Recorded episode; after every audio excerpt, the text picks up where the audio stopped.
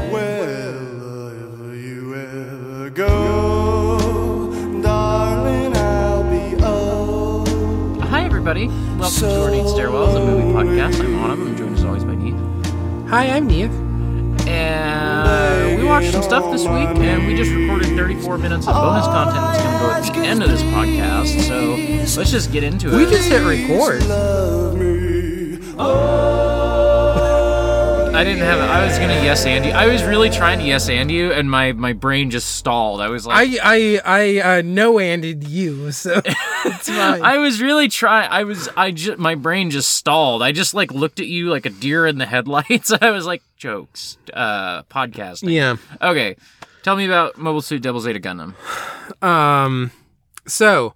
Uh. Oh, oh, real quick, Yeah. anime? Mm, at this point, yeah. Oh, right, yeah, you're at the point where it's anime. Yeah, Yeah. It's no longer anime Janai. It is just anime. yeah, anime. Uh, yeah. no. Shut up. Knows Japanese voice. Anime. Ja. um anyway uh this is i put this in here because i was watching i don't even remember what episode at this point because i've been watching it you know this weekend i didn't hit two a day but i've been watching like two a day sometimes more trying to catch up when i have like weekends where i don't always hit that Mm. um and there's one i like i guess kind of spoilers for mobile suit gundam double zeta Yeah. um, but so there's a part where uh, my favorite of the the uh, UC Gundam boys, uh, Judau. hmm He's running up some stairs. Uh, young Jackie Chan motherfucker. I love him so much. Um, and I, I like immediately like he's running upstairs when I point and go stairs, and then the camera like whip pans to Haman Karn standing at the top of the stairs holding a pistol and i'm like stairs and i'm like immediately tweeting like these are s rank stairs Uh huh. Uh huh. Uh huh. Um, uh huh. we're gonna get another character jumping in front of judau and getting shot Uh huh.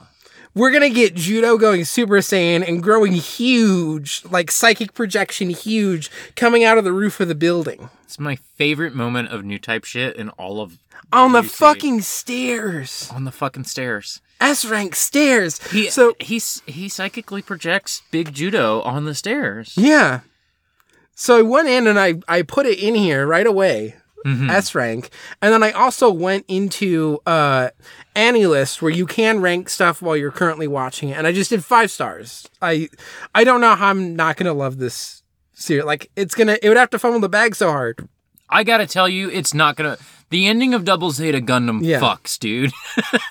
I don't. Um, There's only been like two episodes that I didn't really like that much, and it was just like it was like at the very end of the the Mashymre stuff, where I was just like, eh, I just like want them to get off of this like first colony. I want, I want them. To, I want them to get off of Shangri La by now and just do something else. And then they went to Moon Moon, and I was like, yeah. um, Before you got into Double Zeta, um, I guess I was trying to very softly sell you on it. You know, I I- or I tried not to like overdo it because I know I know that like Double Zeta has a certain reputation in our circles, so that you knew it's the Gundam that everybody really loves. Um, and I was like, okay, that that's enough. Nia is going to be interested just based on that. Now you're in. Now that you're in it, I'm fine. Like just fully telling you the ending of Double Zeta fucks, and I'm not Yeah. going to tell you what it is, but like. It's fucking good, dude. You have so much good shit ahead of you. You have so much Glemmy Toto dirtbaggery ahead of Yeah. you. God, I love that little worm man. um, Beecha could have stepped on him. Beecha could have just fucking stepped on him. mm-hmm. If Um, only. Anyway, yeah, people are like the start of of Double Zeta is bad, uh, and I understand why they say that. Is because you've been watching a bunch of uh, UC Gundam uh, shows from Tomino that have like a lot of politicking and stuff going on, and then suddenly you you hit like what's this like anime uh, jokey comedy stuff. Um, the tone is just shifted wildly. Yeah. Um, I was I was enjoying it just as somebody who likes uh like I think that some of that stuff is intentionally drawing from like uh Hong Kong action movie stuff. Um, I think Judau kind of is one of those characters. Yeah. Uh, Jackie Chan is one of the big ones that comes to me because Jackie Chan is so good at the humor side of things, better than Double Zeta is. But like, Jackie Chan is going to be the one who's going to do the the fucking foolhardy thing of like, I'm to run at the mech, you know, the equivalent in a kung fu. I'm to run at the mech and I'm to climb up its legs, uh, in a way that's going to be like kind of ridiculous and I'm like scrambling all around, but I also am just like scaling the leg of a mech and it's still impressive to see. Yeah. you know? Uh, and i'm gonna do that and i'm gonna hop up and i'm gonna steal the mech from somebody who's currently in it. Mm-hmm. and it's gonna involve like hanging from the edge and everything. I think all that stuff is pulling from hong kong action stuff. So i was already just kind of enjoying this is the tone of it. Um not knowing where it was going but then you get like you get a bunch of that where judau is just like this hong kong action hero who um has this like fairly optimistic but kind of like lazy and uh inconsiderate approach to life um and then you like finally throw him up against like the actual brunt of like what gundam has been up until Yeah. this point um and you see him like floundering to some extent because he is a person who in like Jackie Chan Hong Kong way has just always gotten his way Uh huh. has always succeeded. He's bumblingly succeeded, you know? Uh, and now there are like limits to which, even as he like continues to be the Gundam hero who is going to succeed, there are limits to which that like enables you to prevent other deaths and the Right. tragedy of war and things. Right. Right. And he's having to run up against that, but also because he is just like has a a healthier approach to like general life stuff, he's better set up to deal with some of the shit that like Kamille and Amuro are just gonna buckle under. Mhm. Um, where all this stuff happens with, you know, Pla, and it's like, I do just want to save my sister though, but also like you seem nice and I will like, you know, be friends with you. Right. Um, in a way that's just so different than like the shit happening with Kamille around all that stuff. Mm-hmm. So, um, no, I love it. I love him as a character, but also in a way where like, despite the fact that I think seeing two other Gundam series makes people more like, what the fuck is this? When you start watching Double Zeta, I think having both of those as the backdrop to now Judau comes along Yeah. is actually important too. Yeah. Totally. So, I think all the the starting episodes are fantastic. I don't think the show would work without them. Oh, that's true. That's true. Yeah. I just don't enjoy them. But also, I was in such a different headspace then. Yeah. Um. Anyway, RoboCop, robots, police, Robotic cooperative. yeah. Um, S rank stands for Double Zeta. In case that wasn't clear. S rank stairs for RoboCop. In case that's not clear, the little mech, the the the mech guy is chasing RoboCop, and falls down the stairs and lands on his head and starts screaming like a wounded animal. um. Yeah. Uh. So I uh, blah, blah, blah, words. If you go to exportaud.io slash franchise or go to the Patreon page and give us a dollar, um, you can listen to um, our first episode of season two of uh, pardon my franchise, where we're gonna start covering um, RoboCop. We watched the first ep- We watched the first. Oh, I'm stuttering all of a sudden. We we watched the first RoboCop movie, and that movie's fucking good, dude. Yeah. That movie's fucking. I'm probably gonna good. rewatch it this week. I was hoping to do it on uh, Friday, but then you stole my computer to go record a podcast. So Yeah, yeah, I did do that. yeah, Um, yeah, I might. Um, uh, if you're gonna try and watch it this week, maybe I'll try and like throw on a commentary track for it or something, just to like keep it kind of fresh in my head. Because I'd love to talk about it. There's, there's stuff. I thought the Pardon My franchise was really good. There's just like there's stuff that I had I had bumping around in my head that I feel like you and I could bounce off each other a little better. And so I'll just try to keep it a little fresh in my head, you know? Yeah. Um but I think Nora and I had a really great conversation about it. Um she really she really got my ass out at a certain moment in that show. Um I won't give that away here, but um she really got my ass. yeah. Um, yeah, that's that's my RoboCop, RoboCop thoughts for right now. Especially if you're planning to watch it next week, and we can sort of like get into it a little more. Um, and then also if you want to hear me talk about RoboCop two, that'll be uh, up in a few days. Uh, Do you still need to watch that? You still need to watch that. I still need to watch that. I don't want to watch it. Um, I have zero faith in Irvin Kershner on this. None. the thing is, RoboCop Zilch. is Paul Verhoeven. Yeah. It's Paul Verhoeven. Uh huh. Yeah. Like I this is the first this is the p- first Verhoeven movie I've seen. that's wild to me. Yeah. What should I watch next? Um, I know Nora wants me to watch Starship Troopers, but we're planning on doing that for franchise at some point. Yeah. Are you like a Showgirls person? Or are you Showgirls is great. I fucking love Showgirls. Okay. I like basic, uh, basic, basic. Oh, I've seen Basic. lot. I've seen Basic Instinct. Yeah, that I've was seen- really good. I've seen. Oh, the 2000 Hollow Man. Okay, I don't know that. Um, Yeah, Basic Instinct Yeah. is the only other one of these I've seen. Total Recall's fine. I think it's actually one of my least favorite of his. Nora and I were like kind of talking about Total Recall during the episode, and then she came to me uh, like a day or two later and was like, "I don't really want to watch Total Recall." She, I think she said like, "I kind of had my fill of Arnold." She she just watched um, Terminator two and three recently, Yeah, um, and I think she's just like, "I've had a lot of Arnold. I don't really need." I've been thinking about watching. Rick was telling me to watch Flesh and Blood yeah. which I need to tell Nora about. A Rutger Hauer, um, uh, uh, like Excalibur type, like swords and sandals type thing. that sounds good. I haven't seen that one. Um, and then I was thinking about watching The Fourth Man, which Sequel to the Third Man. it sa- it sounds like that's what they're doing, right? It Yeah. sounds like they're making a like, you know, thriller noir type. Ooh, I just bumped the mic. Sorry, there, listeners.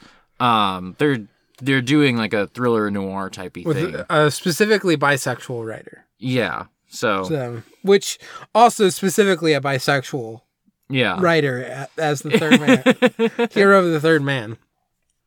Um, Um, that is canon, Yeah. confirmed by the producer of the film himself. Um. So yeah, I have I have an interest in that. I wonder if the novel of the same name is because Oh. I know the third man is a Graham Greene novel. Can you do me a quick favor? Um, this is something that we also did on the coffee and comic books that I recorded just the other day. Can you Google for me Flesh and Blood Berserk? Flesh and Blood Berserk. Yep. Because I just want you to see how blatant some of the thievery is. Should you go over So, to, uh, to homage. or Uh, do images, do images, but I think that image, the images are just going to show you that Reddit thread.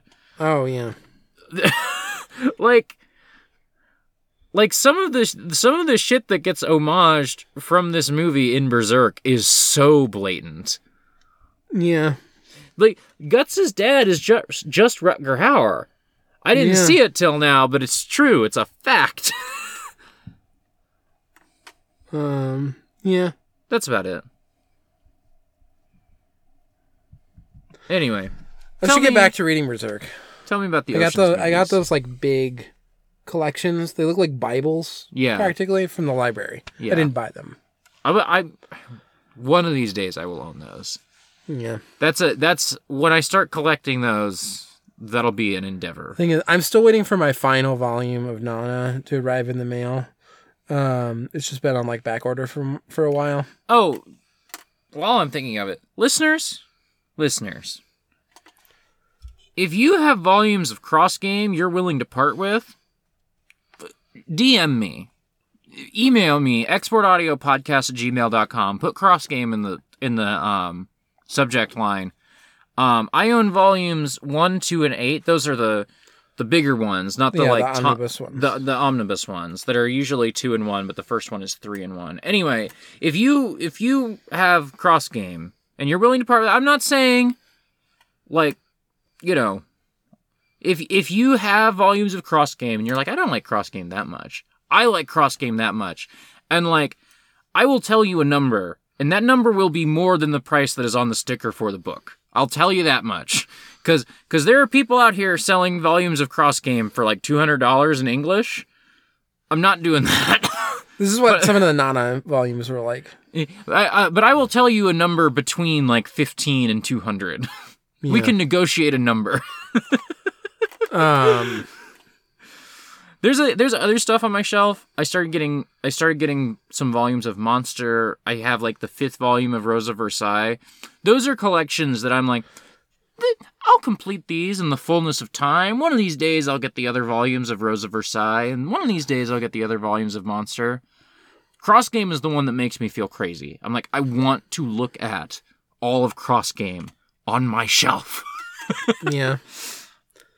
I've got Um, one, two, and eight.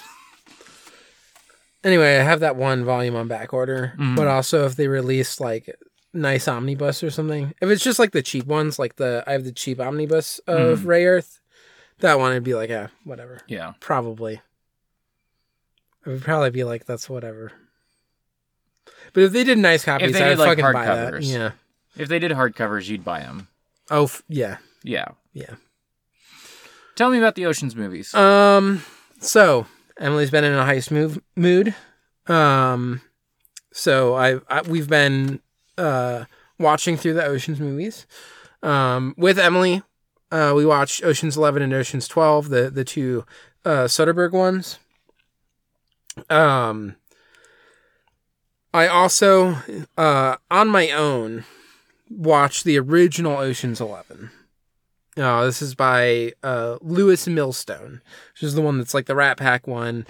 Um, it's got Sammy Davis Jr. just stealing every fucking scene that he's in. Um, you know, Frank Sinatra, some other singer, um, who I'm drawing a blank on his name right now. Um, and like a, a number of other like stars at the time, basically. Um, famous people. Um, so I'm going to talk a little bit about that one first, just as like the precursor. Mm-hmm. Um, I think the big thing here is like there are some people who I think would really enjoy um this movie, but like you just you got to be in a mood where you like 60s movies that are mostly just like uh charming white men in suits Right. uh talking at each other. Yeah. You that's know? a, that's the thing I like. You know. Yeah. And if you like that and if you're also uh like going to be able to deal with the fact that th- there's occasional racism happening including one like completely throwaway scene hmm uh very unnecessary. Like it doesn't like come to any plot point other than it's just like while they're going to to uh like hide the money. Hmm um and they're on the garbage truck because this becomes like a key part is um so the, the plot of the original oceans 11 is that they they hit five casinos in las vegas simultaneously. Uh huh. um part of this is like why it ends up being 11 because you have like uh one guy who's helping plan it and has a lot of the criminal connections but can't go to las vegas because they would recognize his face Right. so he's like helping with the planning stuff. Then you have 10 other men. One of them, Sammy Davis Jr., and his role is he's going to go um, and, like, as a garbage man, pick stuff up because they're not going to let a black man into the casinos, basically Uh huh. um is kind of a point to this Yeah. Um and so he goes around because the thing is they all hit it and then they throw the they put like in duffel bags and they throw it in the trash and then sammy davis jr comes throws it into the the garbage truck and so then when the police have like surrounded everything and have the blockade the garbage truck can drive through Right. um, and they're not really going to question it. Um. So anyway, uh, and so you have like five guys hitting them, and then you have like, uh, like three or four people who are, or oh, you have one guy who's doing demolitions work, and then you have three people who are like floaters who can like help out where stuff is needed. Um, but also this is the '60s. There's not like super high tech security stuff. So none of it's like we have to like do all this convoluted stuff to get break into like, you know, some high security vault that has all these cameras and like all the, you know, Mm-hmm. uh this is like a more modern heist thing. Um, that I think like the the modern Ocean's Eleven movie is like really popular uh, popularized and made really big, where you get like your team where everyone has a job Mm-hmm. that's going to relate to the complex security system. Where you you know you got your grease man, you got the you know this people are far less specialized. Um, you have one guy going to plant dem- demolition charges on an electrical power transmission tower to blow out uh, the power, and then before the backup electricity comes on, um, they like covertly rewired it so that it will go out. Uh, it's happening at on New Year's Eve, so like there's the big countdown. Everybody starts celebrating, and then the power goes out.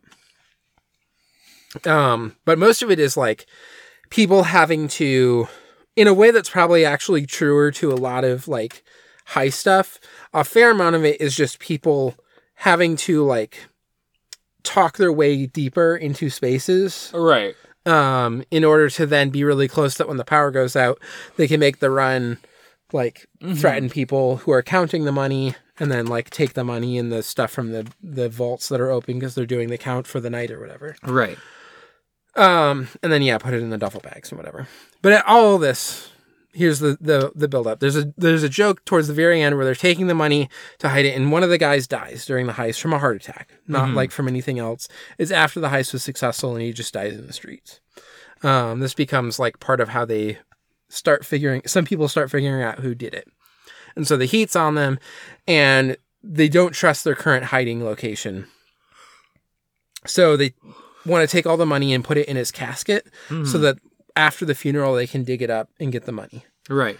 Um and so they're going and it's like multiple of them because they all have to like do this quickly so they're going to like go with the multiple, you know, instead of having to carry all five or whatever at once. It's not even that cuz you also see Sammy Davis Jr. carrying all five earlier. But anyway, they're all they're all posing as garbage men, which means they start applying blackface. And then they joke and ask Sammy Davis Jr. how he takes his off. Yeah. And it's a really bad racist joke that has no like you could just excise this from the movie. You could Yeah. delete that li- like literally just delete that scene and it would still make sense. The movie Yeah. would still make sense. yeah. Um so you just have to be prepared for that. hmm Uh, but also, like, if you look at Letterboxd, everyone's just talking about like this scene's so bad and you shouldn't watch the movie. Um, if you're doing that, you are depriving yourself of all these other scenes where Sammy Davis Jr. is just exceptional. Mm-hmm. Um, like, again, just fully stealing every single scene he's in. Uh, he was incredible.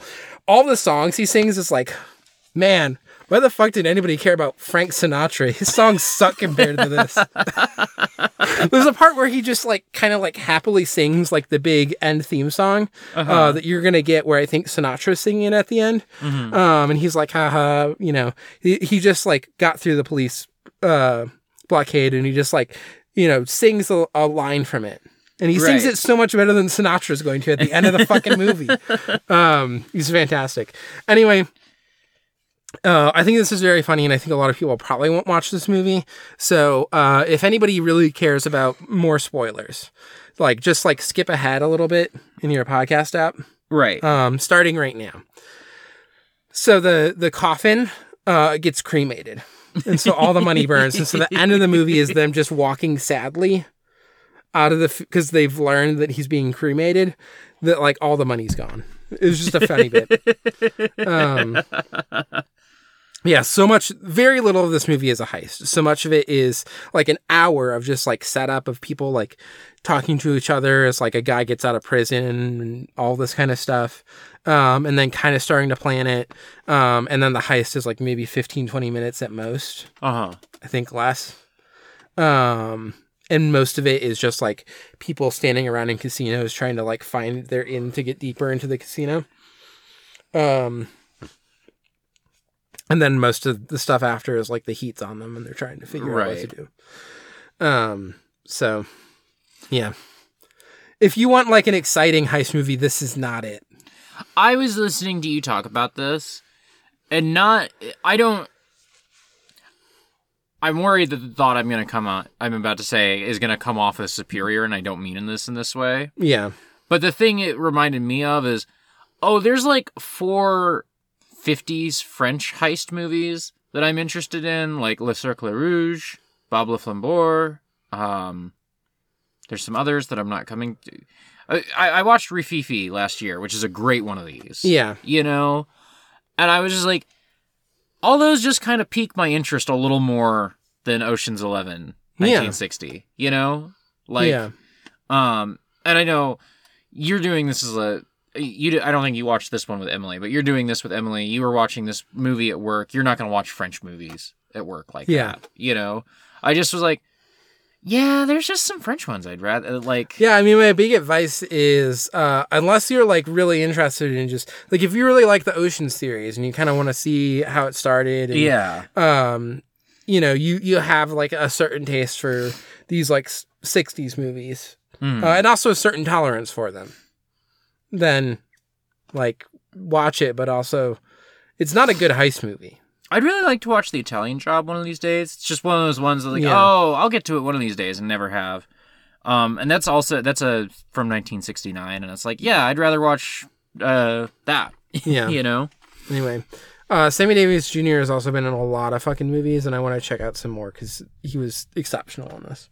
So That's cool. There's a lot of like Um, um, singer actors from that period who are not great as actors, or great singers, not great actors. You know. Yeah. Um, so, uh, thoughts on other Ocean's Eleven and Ocean's Twelve?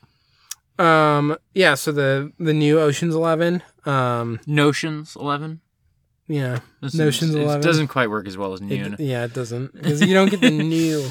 Notions uh, Eleven. No. Notion Ocean's Eleven new. No. No, I'm gonna stop.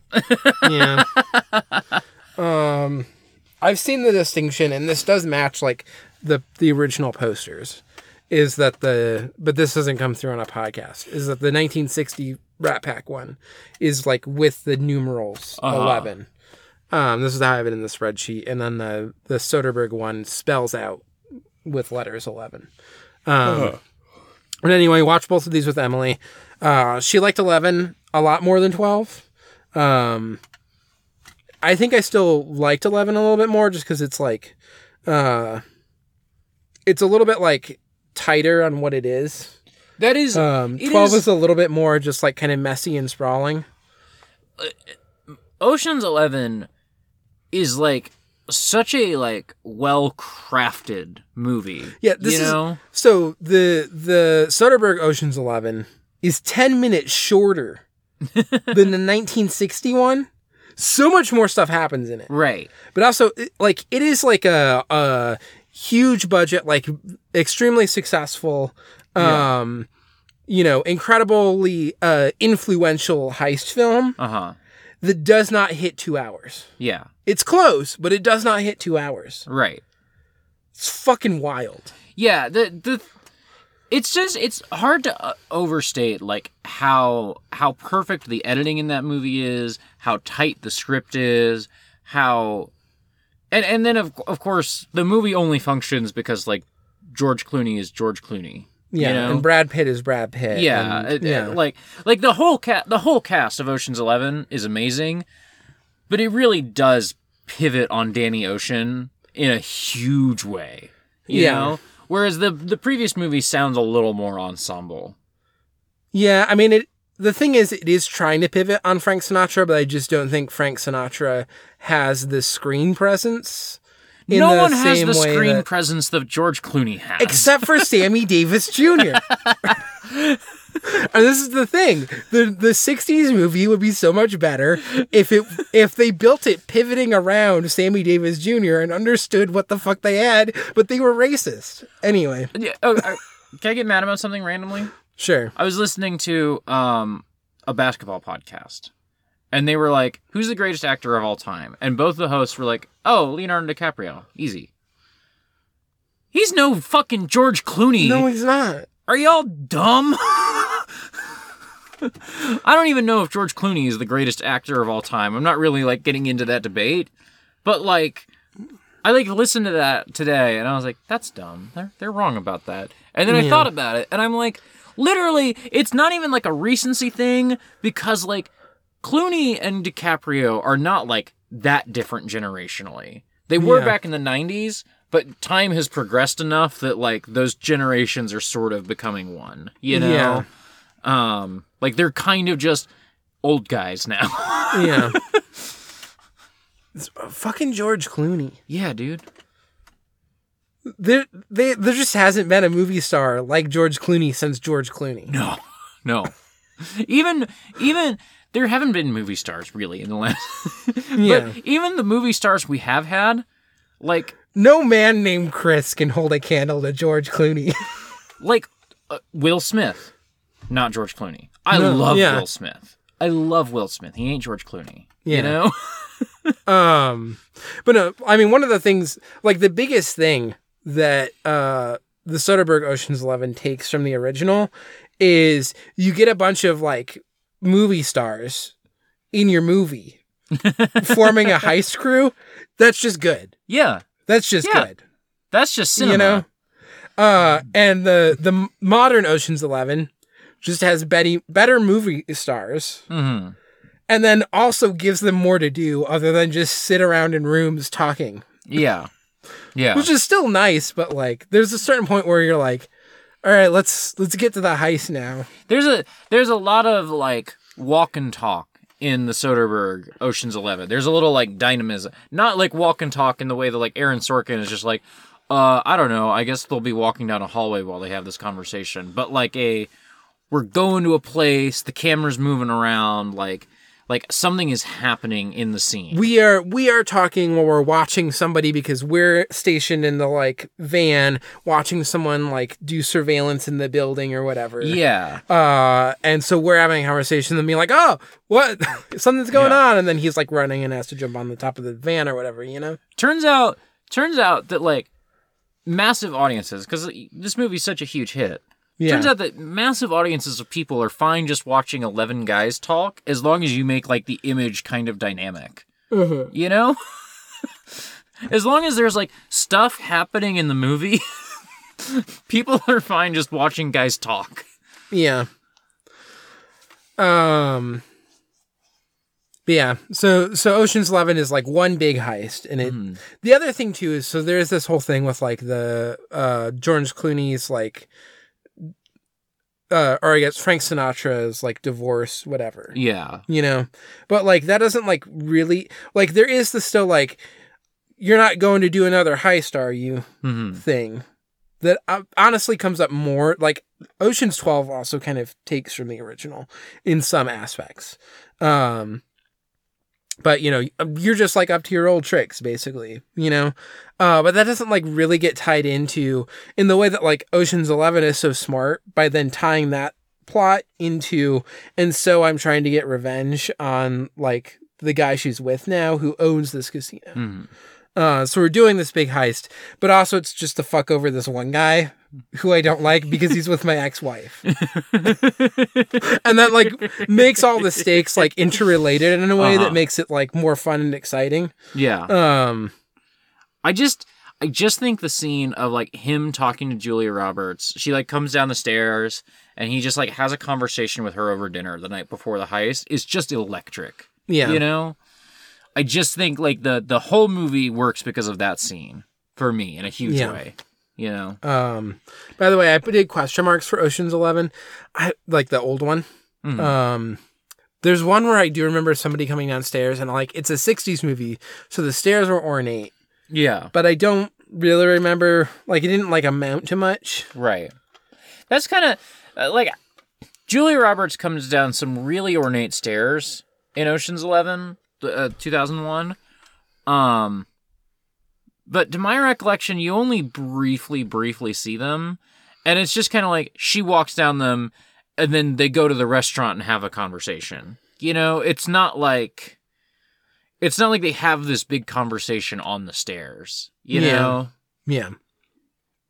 So A for Ocean's Eleven. So they think what you did when you watched it.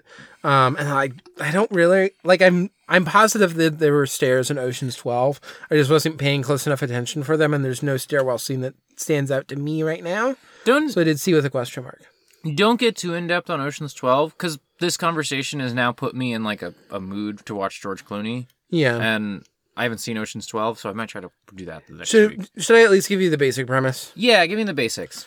Um, so the the uh shitty casino owner, even though he got all of his money back in taxes, uh, still is pissed off that they stole from him, Uh huh. and so he teams up with um a, another like famous thief to find out who they are hmm and then uh basically have them ha- do other heists to steal money for him to pay him back with interest Okay. but then this also gets tied into this whole thing of the other thief being like upset that um people said that like that was the greatest heist ever and not one that he did and so he's like trying to turn it into a competition Okay. That and so fun. it's them like doing multiple heists um and like this like competition thing happening and you sort of get the big final heist and blah blah blah and you know all of that.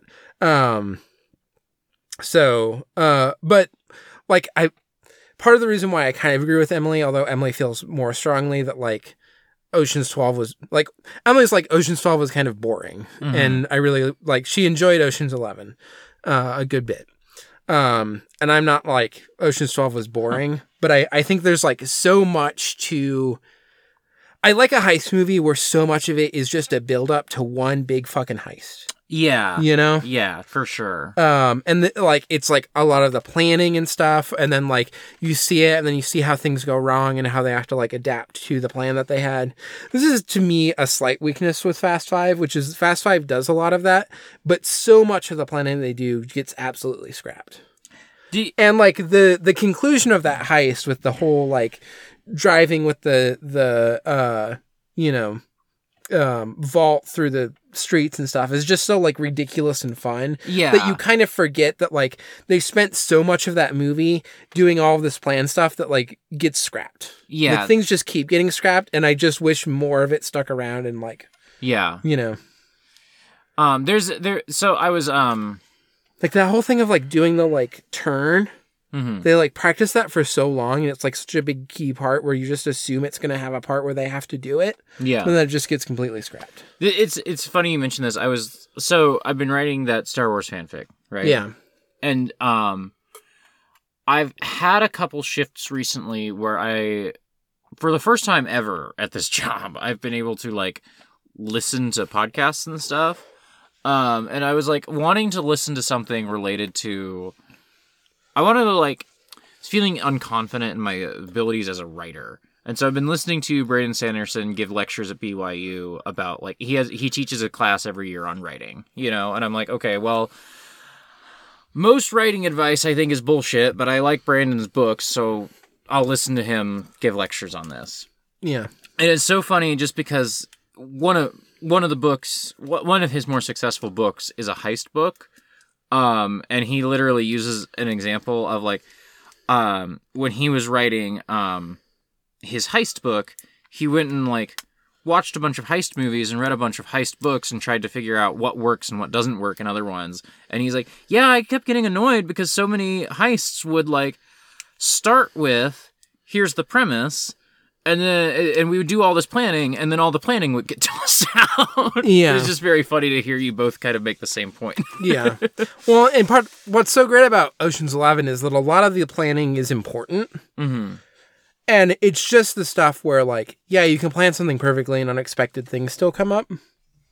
Um, and then that's like where you get fun, exciting stuff where there's the tension because the plan's going wrong and they have to adapt. Mm-hmm. But like the plan, so much of the plan is still there, and the adapting isn't like, well, we scrap everything we planned. It's like, how do we figure out how to get things back on Right. on the tracks? You know, and I, I like that more than just like we have to like completely uh toss everything out the window and do something else now. Right. Um, and then also part of what's great is, is that it leaves, uh, you know, until the end, which I think is a classic of a lot of heists. But like, you get the sense that they have fully planned. Here's how we're going to get out, Right. and they talk about we're literally just going to walk out with the money, Mhm. you know. But that you never like get that final part of the plan. So then when you see it happening, you're like, oh, this is so cool. you Yeah. know? It's so good. Um, and like Fast Five does it, but in this ridiculous way where you're like, you did so little setup for them being able to do this. Fast Five. The thing that the, it's Justin Lin, right? Yeah, The thing that Justin Lin does with Fast Five i- i- is maybe indicative of the Marvelification of the Fast and Furious Yeah. series here. it is the start of it. Yeah, totally. And maybe we we talked about that a bunch. We've talked about that a bunch on this podcast. yeah, But maybe part of it also is there's just a like more to Fast 5. There is just a more bigger, more awesome, more epic, more cool um ethos to it that I think ends up leading to we did all this prep that never mattered because all that prep was just actually wheel spinning to get to the final stunt, you Yeah. know? Um which is maybe not Yeah. um the thing makes is, it. It's a fun movie to watch, but like when I think of it, like the thing is, I'm positive that. It, uh, because I'm also going to show Emily Fast Five because I don't think she's ever seen it. uh-huh. And I think she's gonna fucking love it because it's gonna be action packed. Like Yeah. it's just fun to Yeah. watch. It's Yeah, it's good from that perspective. But from like the part of my brain that just like uh really enjoy some of this high stuff. I just really like seeing the planning and then the like execution of the plan. Right. This was the thing I was starting to say, and then I kind of like lost track of it. Um, is that like the thing that Justin Lin accesses in that movie is that is that the more can be fun. You Yeah. know that you can just do something. You can keep throwing more stuff at the audience, and that can be fun. The problem is that like that mode has become so much of blockbuster filmmaking for the last 10 15 years now whatever Yeah. that it is it has become totally inert but fast 5 the- is like early enough on that wave Yeah. that they totally just like nailed it you know and then the joke is like, uh, and then eventually they're gonna go to space, or like, what's the what's gonna be the jumping the shark moment? But then, what's also been hav- happening with blockbusters is like this uh, obnoxious, like, uh, meta Right. comedy stuff where they are going to be doing the thing where they are fully jumping the shark and going to space, but they're going to be commenting on it and ha ha ha, isn't it funny that we're doing the thing that everyone was saying? Uh-huh. Yeah. Oh, they're going to have to do that eventually to top this. You know. there's an earnestness to Fast Five. Yes. Yeah. You know, it's doing the bullshit, but it's not like. Well, Yeah. and it's also the first movie in the series that is just trying to escalate things like this, Mm-hmm. where it works there, where you have this big bombastic and, you know, uh, Danza Kuduro hits, and you're like, yeah! um, and then, like, you're on top of the world. Like, you don't, There's another thing. everything after has to, like, try to be bigger than Fast Five, and, like, Yeah. just let Fast Five be f- big. you Yeah. know? You know what would have been sick is if like Fast Six was another Tokyo Drift. If like Yeah. Fast Six was like, all right, let's go really small and personal again. You know? Yeah. And just, like, focus on some new characters. Yeah. You maybe bring in a little bit more than in Tokyo Drift. People, Yeah, from it, like a or, connect. I, I think you have to do a little more connecting than um, but like, what if Fast Six is just Yeah. like let's I mean, it's, It's- Justin Lin, so you still have to have Han there. right, but instead of trying to outdo Yeah. Fast Five at every with every movie since then, you could just go smaller. And now I know that like Vin Diesel is the is the captain of this ship really, and so you're never gonna go smaller. Um, yeah. but yeah. Um, I was gonna. Did you see the Letterboxd page I had open a minute ago? No. Um, uh, I'm gonna.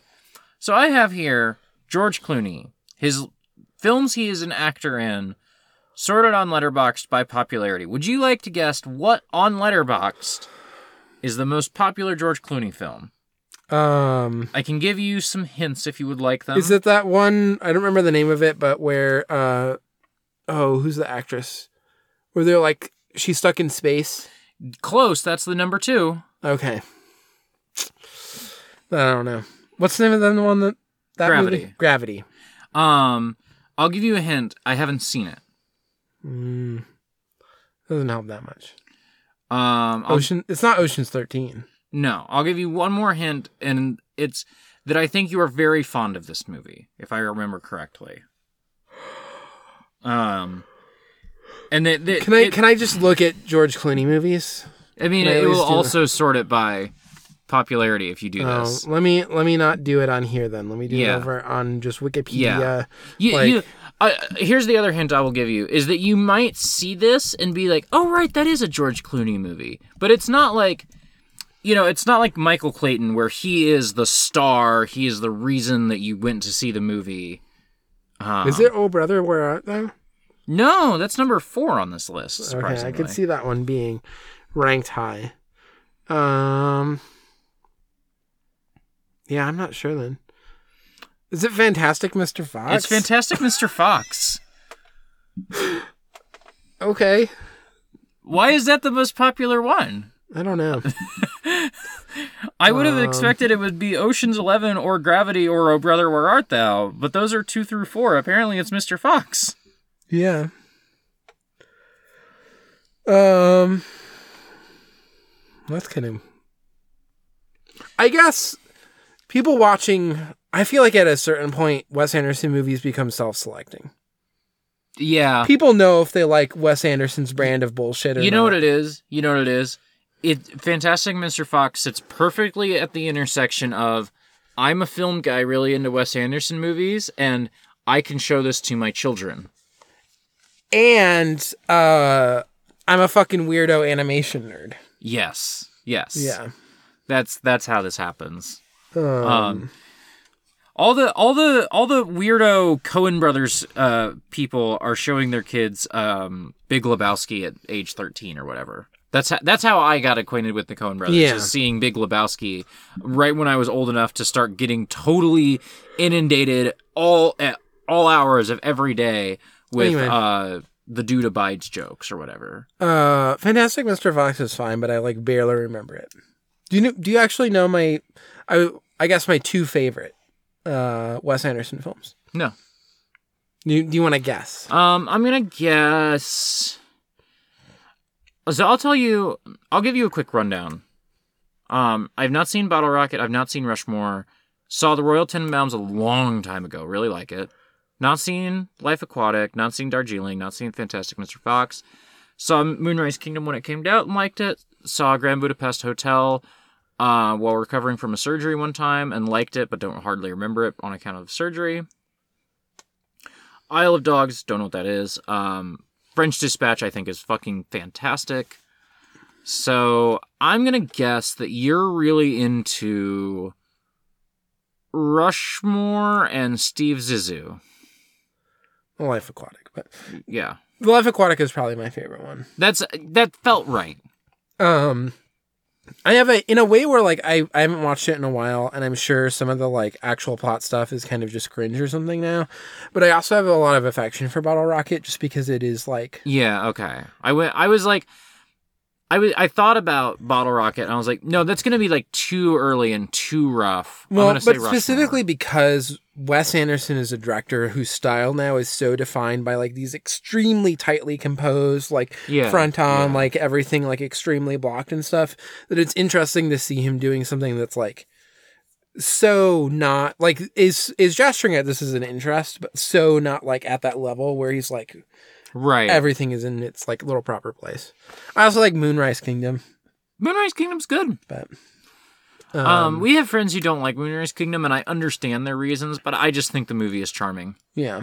and I think it's extremely well acted, which helps.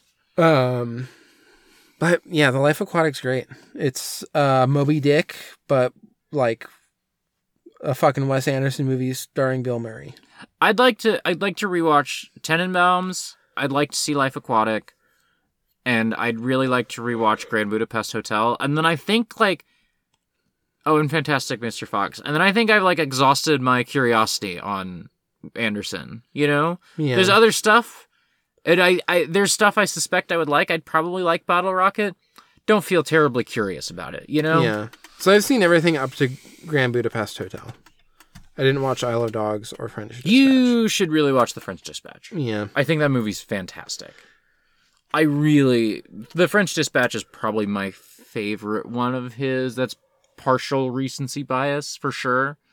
Um uh this The ties thing in. is, the thing is, so like I should watch the French Dispatch. yeah. I'm then gonna be like, I should watch Isle of Dogs because it's the only one I haven't seen. I mean, he has two more apparently coming out this year. well, but, I just um, remembered something about Isle of Dogs. But I also know that Isle of Dogs is like kind of weird and Yeah, I just kind of remembered that it's racist, isn't it? yeah. so this is what I'm saying is this is the problem with me watching the French Dispatch Uh-huh. is that it's going to increase the impulse that I have to like, well, I should just watch all of his movies then. Instead of it being like, well, here's where I ended. I ended with the one that's kind of racist. I mean, Um, maybe you should watch the racist one next and yeah, then and then watch the French Dispatch so that I'm not just like, sitting with like the worst parts of it, yeah. you know. Now the question is, if I'm doing this, I should rewatch The Life Aquatic. Yeah, sure. Should I do that before Isle of Dogs to remind me why I love this man before I go into to Isle of Dogs? Yeah, yeah, I- love is a strong word. Why I like this man yeah, totally. Yeah, like before I go into Isle of Dogs. refresh yourself on the one of these that you really like because they're all pretty samey. So just refresh yourself on the one that you like. Yeah, Watch the one that you have low expectations for. Maybe it'll surprise you. Maybe it'll be racist, but the story is good or something. I don't know.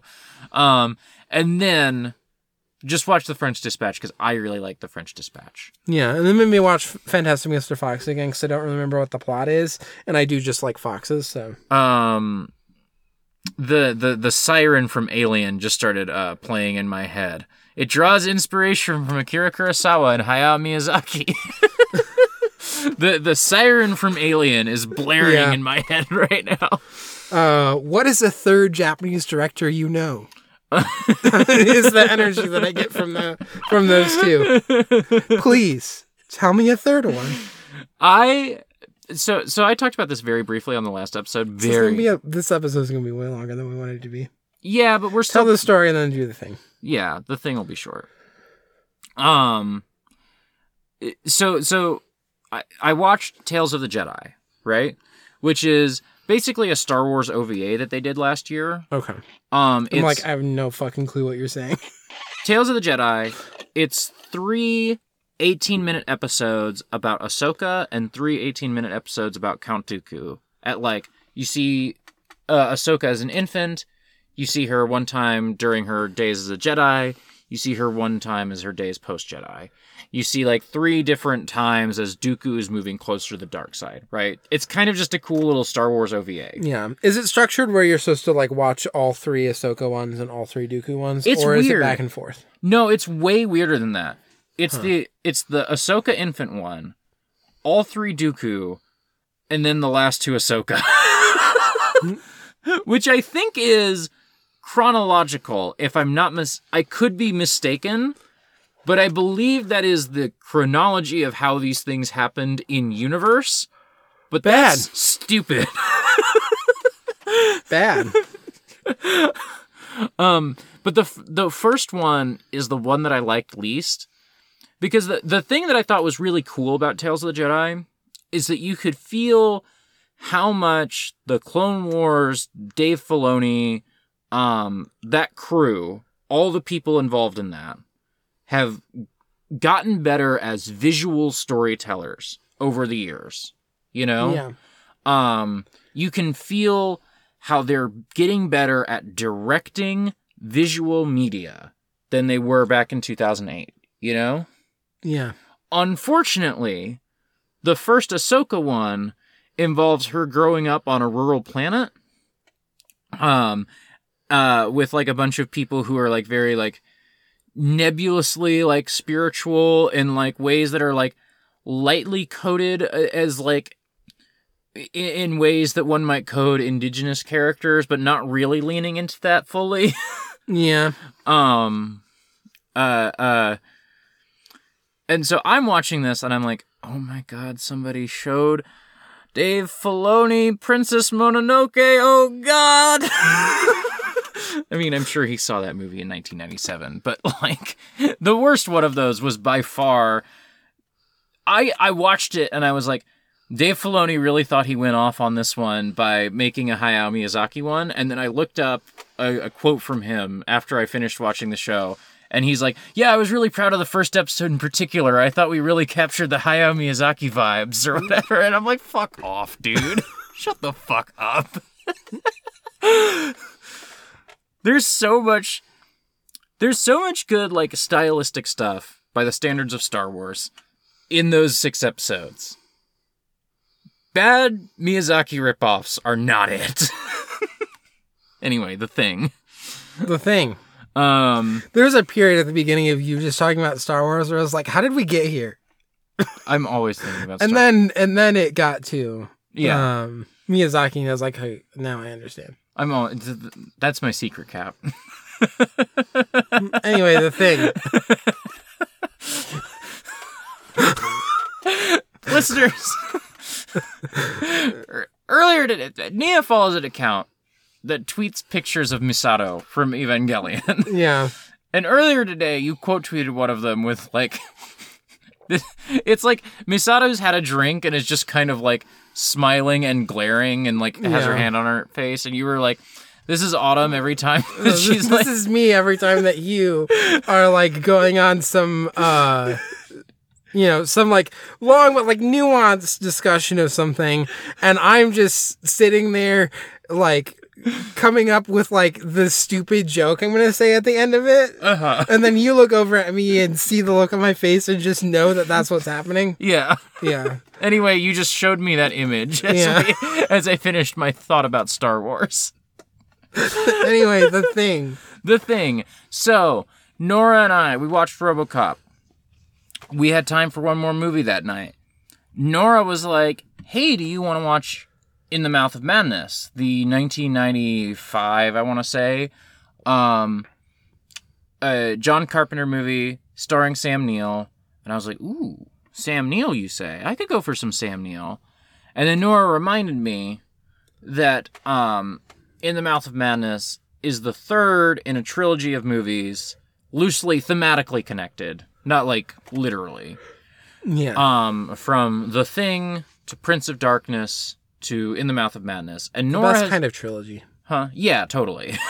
way, way the fuck better than actual sequels. Yeah. Um, um, so Nora was like, "What do you want to watch in the Mouth of Madness?" And then she reminded me that she had not seen The Thing, and I'm like, "You haven't seen The Thing? That's my favorite John Carpenter movie. We gotta watch The Thing. Listeners, I'm gonna get close up on the mic. I gotta, I gotta tell you something. The Thing is the worst John Carpenter movie that I've seen, and I've seen like seven of them. Yeah. The, the Thing is still one of the best movies. Period. Full stop. I love The Thing. It ain't shit compared to like most other John Carpenter movies. and I kind of wish I watched the one with Sam Neill in it. Yeah. You love Prince of Darkness so much now. Yeah, no, no, no. So it was it was it was fun, right? Because I'm glad that we did it. I'm glad that we watched the thing. I kind of feel like my time would have been better spent watching In the Mouth of Madness, but I'm glad that I touched base with my feelings about the thing. Cause one one thing's for goddamn sure, and this ain't Halloween.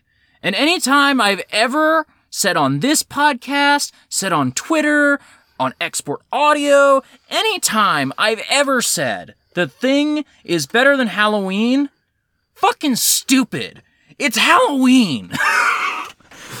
Furthermore, I like I came on this podcast a few months ago and had a lot of little complaints about Prince of Darkness. Yeah. A lot of like, mm, this was stupid. Uh, the cast wasn't very good. Uh, stupid. Shut up. it kicks the shit out of this movie. the thing has the special effects. Yeah. absolutely like unparalleled um special effects. Some of the best like one of the best effects movies of all time. No question. I'm not disputing that. What i am disputing is that the rest of the movie is kind of a sl- floppy mess. It's it's it could be trimmed down. It could be tightened up in a million ways and it kind of doesn't really work at all um, it's just that the effects really carry everything. and that's fine. It's incredible. It's still the thing. The worst John Carpenter movie is better than every other movie we've talked about today except Robocop. you know? I don't know. That Ocean's Eleven's pretty good. Soderbergh Ocean's Eleven's pretty fucking good. Yeah. The the thing is better than most other movies, is Yeah. what I'll say. The worst John Carpenter movie's still fucking great. But it ain't Prince of Darkness and it certainly ain't fucking Halloween. Yeah. And it ain't Christine either. He doesn't say show it to me in this movie. no flaming car chases a man down a road in this movie. They don't have a man drive a flaming car. That's true. No gas stations blow. Uh, you know what? Lots of things blow up in this movie. I, am reversing that. There's lots of things blowing up. But does this movie. anybody does anybody uh, drive the thing that's blowing up? No. See? Yeah. It's pretty good though. Yeah. Do you have a stair rating?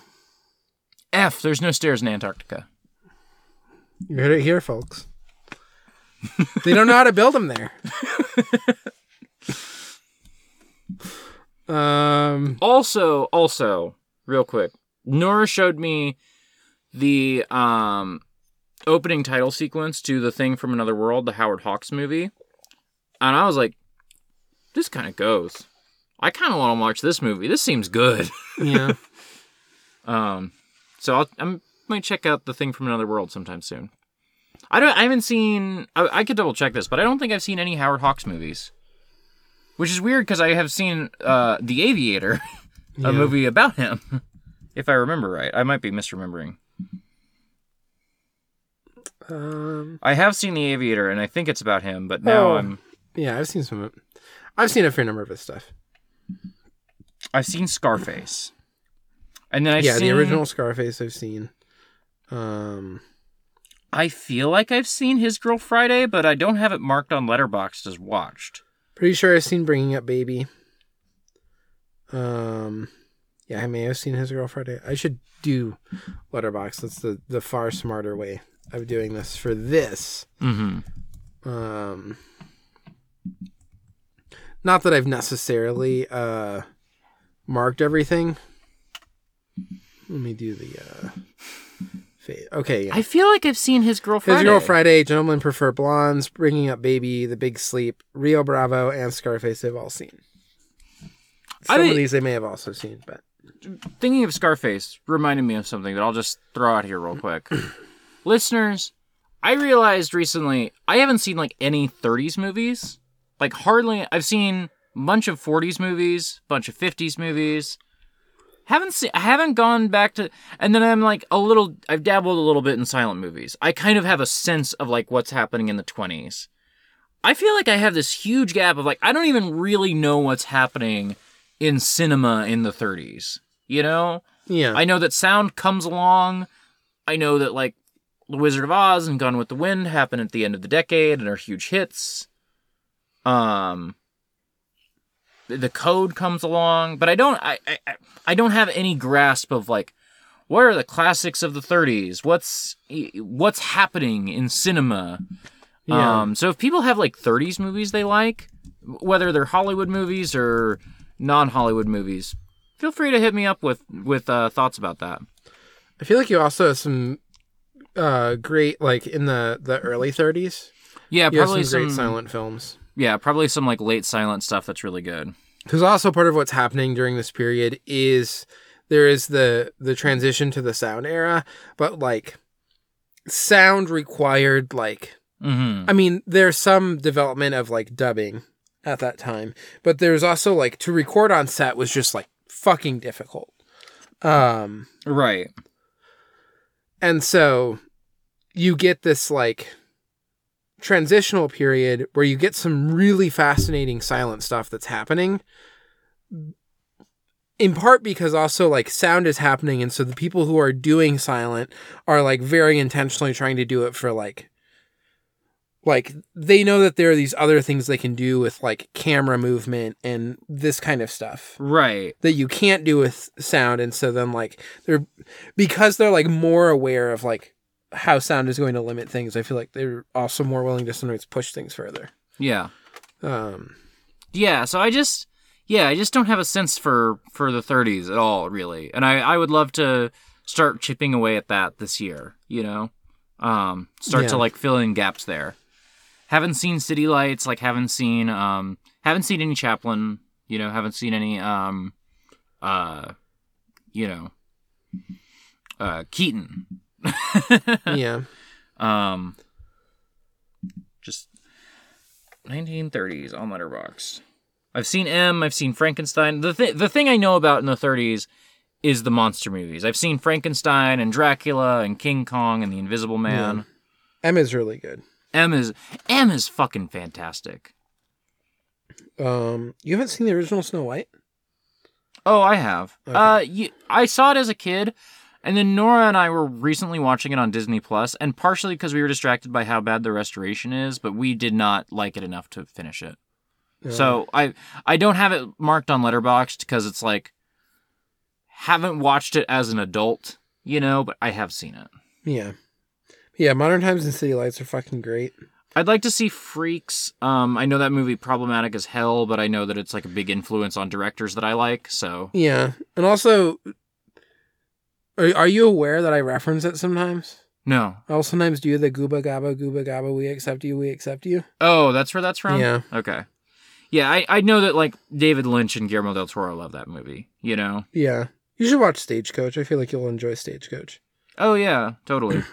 Um You should not watch All Quiet on the Western Front. Oh you yeah. can ju- you can just say bye to that one. Um I don't know. Maybe, maybe someone will come come I- at this podcast and say it's good, but I I think I Em- like I think Jackson likes that movie. I, it's been a while since I watched it. Maybe it's better than I remember. Um I should watch The Man Who Knew Too Much. yeah.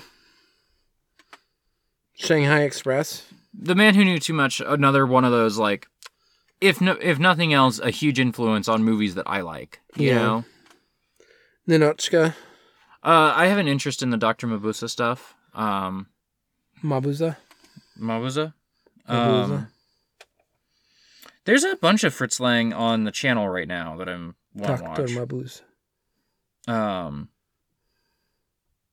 does the big Um, heat? The big heat is not. But there's Manhunt is on. Um, I really want to watch Manhunt. Um, is the big one, and Scarlet Street. Anyway, Wild at Heart.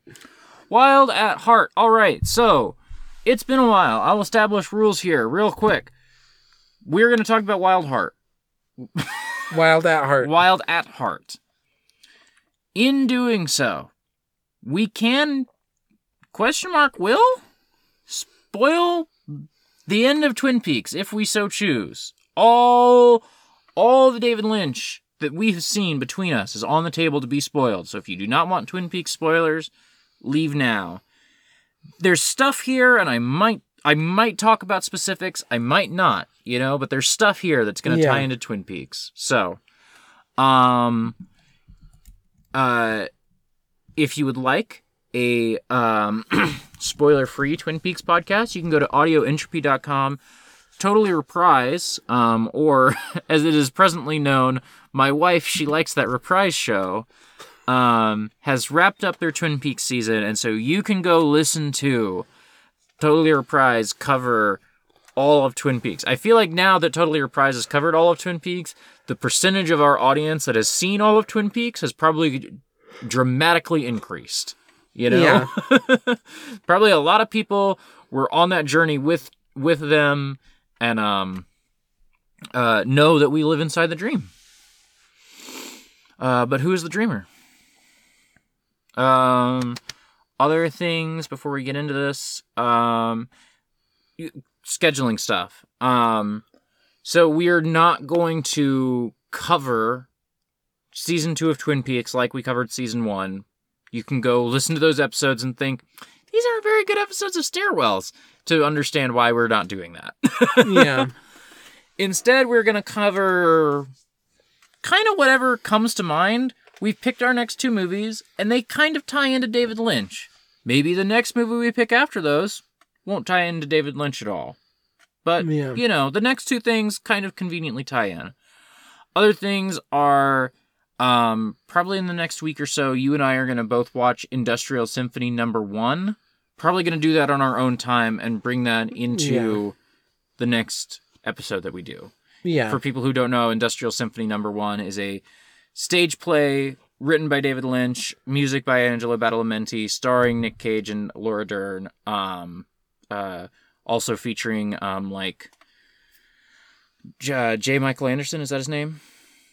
I'm I'm I'm Yeah. mixing I'm mixing up J. Michael Straczynski and uh, uh, Michael Anderson yeah, I don't know. anyway, uh, stage play featuring a lot of the creative people that uh, a lot of the cast and crew of David Lynch stuff from around this time.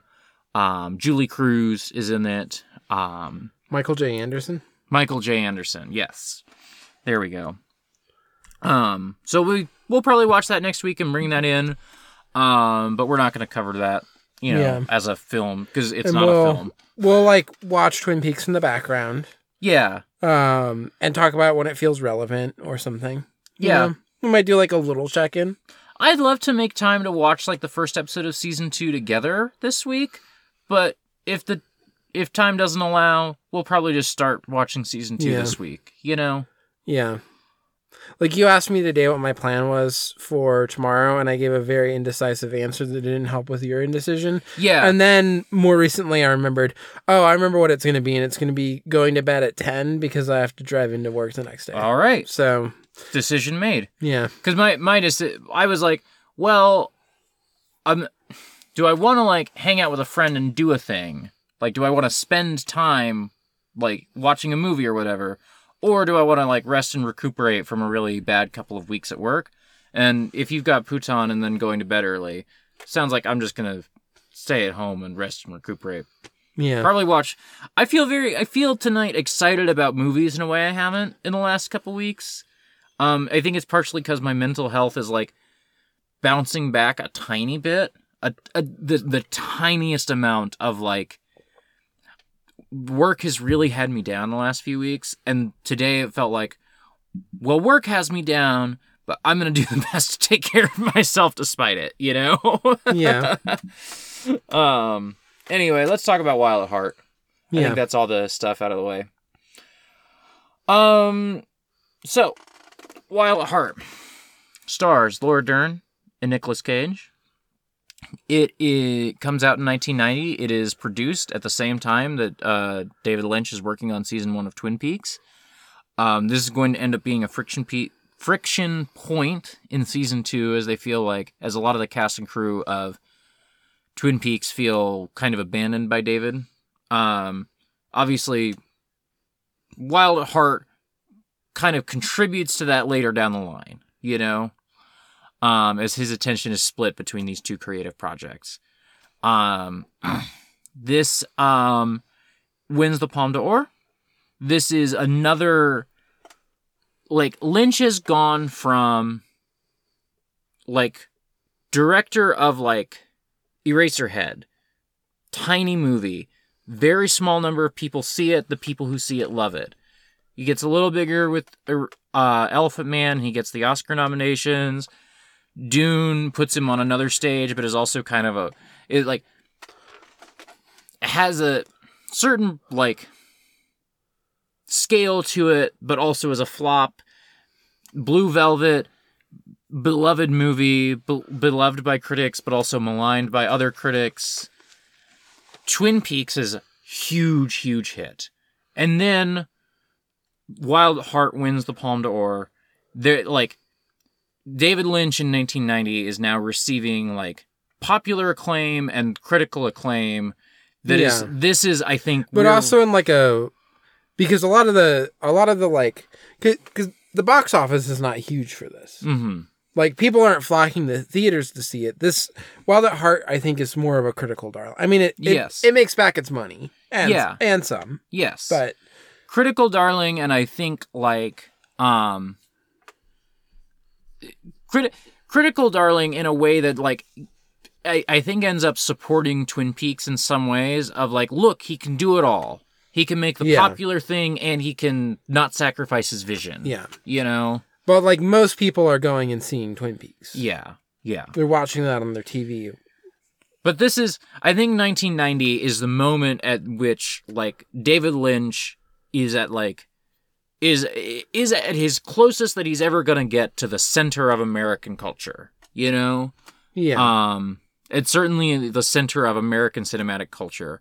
And this is going to set the tone for like we have fully entered the 90s in twi- in in the David Lynch sphere, you know? yeah. and his his career is going to take a lot of twists and turns over the next 10 years um and this feels like a huge like this feels like a shift to me in a lot of ways um yeah. what did you make of the movie Um, I enjoyed it. I wasn't really expecting it to be a musical, yeah but knowing that uh, M loves this one uh, made a lot of sense. When I Yeah. was like, oh, it's a musical.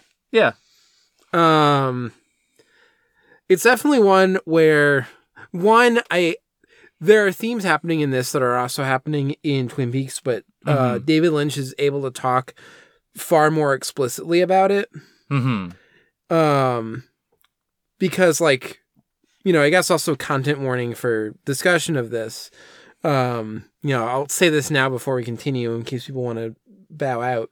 Um but like there's a explicit discussion of like a childhood rape and mm um you know trauma from that and like there's also like extreme violence in this movie. Yeah so there's like two big content warnings that i'd give is that there's like a childhood rape that happens here.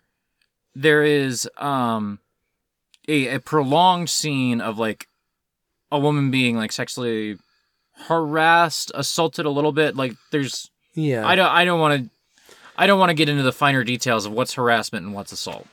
But yeah. I'm i'm gonna say assault just for yeah and then there is then there is also and uh, uh, the the movie opens on a a very violent graphic and racialized killing and that like sort of sits to the side of this movie in a really interesting way i think Yeah. um and it's like the ways in which this movie is not about the racialized killing that happens there is is interesting and i don't know i don't want to get too much into thoughts about like lynch's intentions with this because i i don't feel i have a good handle on them but we'll we will talk about this sort of we we can talk about the race stuff and the lack of race stuff in this movie as we go on. You know, because I think that's important. Um, but yeah, so um, plot summary: uh, Nicolas Cage uh, plays a character named Sailor. He is sort of a no good, um, kind of a kind of a bum. It seems like you know, and the Yeah. movie the movie opens on um him going down some stairs. him going down some stairs. He's approached by um, a black man named Bob Ray Lemon.